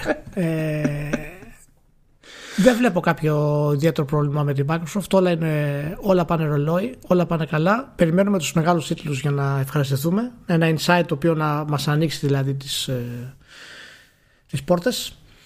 Και δεν ξέρω πόσο σύντομα θα γίνει αυτό ότι θα δείξουν. Θέλω να πιστεύω ότι έρχεται κάτι ειδικά για το Cyberpunk. Ε, δεδομένου και τις τελευταίες σχέσεις που έχει η Microsoft με την CD Projekt με τη κονσόλα το X που ναι, βγαίνει ναι, ναι, στο θεματικό. Θέλω να πιστεύω ότι κάπου ίσως δούμε κάτι σε αυτό μέσα στον επόμενο μήνα. Ε, ίσως τον Ιούλιο ξέρω εγώ κάτι, κάτι να παίξει τέτοιο. Θυμάσαι γιατί και η CD Projekt ακολουθεί τα μοτίβα της ε, της Rockstar που βγάζει αυτά τα 10 λεπτά, τα 20 λεπτά που εξηγούν το gameplay με narration από πάνω. Εντάξει, μπορεί να το κάνει. Κοίτα, επειδή έχει σκάσει όλο αυτό ε... τώρα, είναι μοιρασμένα τα events και η πληροφορία. Ναι. Δεν νομίζω ότι θα το κρατήσει για Ιούλιο. Δηλαδή, είναι λογικότερο να το κάνει Ιούνιο, γιατί βγαίνει και πιο γρήγορα, μετά βγαίνει Σεπτέμβριο. Ε, δεν θα, θα είναι πιο δύσκολο να πέσει πάνω σε άλλα first party που περιμένει ο κόσμος ας πούμε δηλαδή να μιλήσουν οι platform holders φαντάζομαι. Ε, αλλά θεωρώ σίγουρο ότι έχει παίξει ένα κονέ γενικότερο με τη Microsoft για το λανσάρισμα και γενικά για το σπρώξιμο Cyberpunk και, και Xbox όπως προφανώς έχει γίνει κονέ με τη Ubisoft για το Valhalla που η Ubisoft μετά θα κάνει το, ε, το κλασικό και θα έχει δώσει ξέρω εγώ κάποιο, κάποιο άλλο θα έχει κάνει άλλο κονέ με τη Sony για άλλο IP επίσης κλασικό. Α, αυτός που έλειπε και φαντάζομαι ότι όπως συμβαίνει εδώ και μερικά χρόνια λείπει επειδή θα είναι στη μεριά της Sony τουλάχιστον στο, στο μαρκετάρισμα ήταν η Activision. Ναι. Θα μου πεις τι, τι θα έδειχνε τώρα η Activision. Συνήθως όλο και κάτι κάνει ρε παιδί μου. Δηλαδή ακόμα και όταν δεν έχει δική της παρουσία στην E3 γιατί τα ναι. πάρει χώνεται ρε παιδί μου στη Sony. Νομίζω έχουν κρατήσει μερικά, μερικούς άσους στο μανίκι και εμένα αυτή την εντύπωση μου έδωσε στο τέλος τέλος. Δηλαδή έχουν κάποια δύο-τρία δυνατά, περιμένουν ακόμα είναι λίγο κρατημένη η Microsoft για να δουν η Sony τι θα κάνει. Δεν έχουν εξαπολύσει full. Έχουν κάποιες δύο-τρει εκπλήξεις, έχω αυτή την αίσθηση. στο μανίκι, οι οποίες θα είναι φοβερές και για την κονσόλα την ίδια και για συμφωνίες που να κάνουν με εταιρείες. Ε, για το Game Pass, συνδρομές κτλ. Έχουν κάποια τέτοια στην άκρη και περιμένουν, ξέρεις, να τα πετάξουν με το που εμφανίσει το κάτι δικό της δυνατό. Θα γίνει το counter, ας πούμε, από τη Microsoft. Είναι πολύ ενδιαφέρουσα αυτή η εποχή για τις δύο εταιρείες φυσικά. Και στο τέλος νικάει πάντα Nintendo. Α συμπληρώσω ένα ψηλό, γιατί έχει μια συνέντευξη το Eurogamer Pavla Digital Foundry. Ε, όχι ψέματα, αυτό ήταν από τη μεριά του Eurogamer, περίεργος. Ναι. Ε, με τον Jason Ronald που είναι development chief για Xbox Series X. Λοιπόν, πρόσεξέ με, γιατί δεν τα παθαίνω συχνά αυτά. Θα πω καλή κουβέντα για τον Eurogamer. Και θα, θα την εννοώ πέρα για πέρα, έτσι. Ε, ο τύπος που πήρε στη συνέντευξη ο, που είναι και αυτός γνωστή φάτσα στο Eurogamer όχι πάντα για καλό ο Wesley Gimpool ε, ναι. μπήκε στη διαδικασία να ρωτήσει παιδιά εντάξει θα βγαίνουν οι τίτλοι ξέρω εγώ και θα είναι και για τις παλιές κονσόλες θα είναι για τις καινούργιες κονσόλες αυτό δεν σημαίνει ότι φημώνεις την όποια εξέλιξη στο game design κτλ το ρώτησε κανονικότατα το άτομο και όχι απλά το ναι. ρώτησε κανονικότατα και πήρε φυσικά μια κοινικόλογη απάντηση, διότι δεν υπήρχε περίπτωση να πάρει άλλη απάντηση. Επανήλθε και λέει: Εντάξει, OK, okay, ξέρω εγώ, για third party.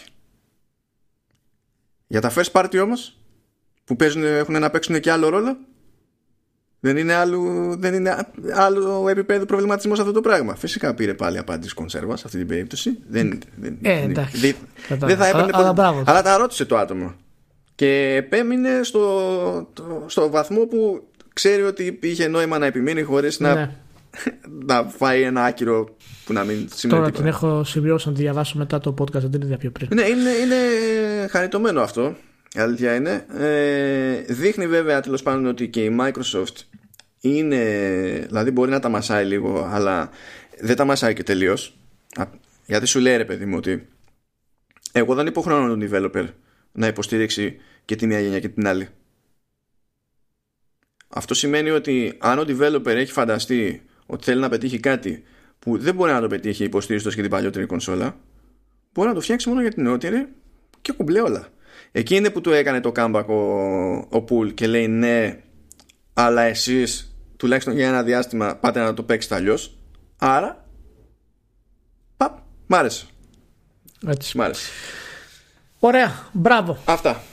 Ε, πολύ καλά. Φτάσαμε στο τέλος. Ευχαριστούμε που ήσασταν μαζί μας για μία ακόμη φορά. Από ό,τι έχει καταλάβει τα πράγματα έχουν αρχίσει και παίρνουν φωτιά.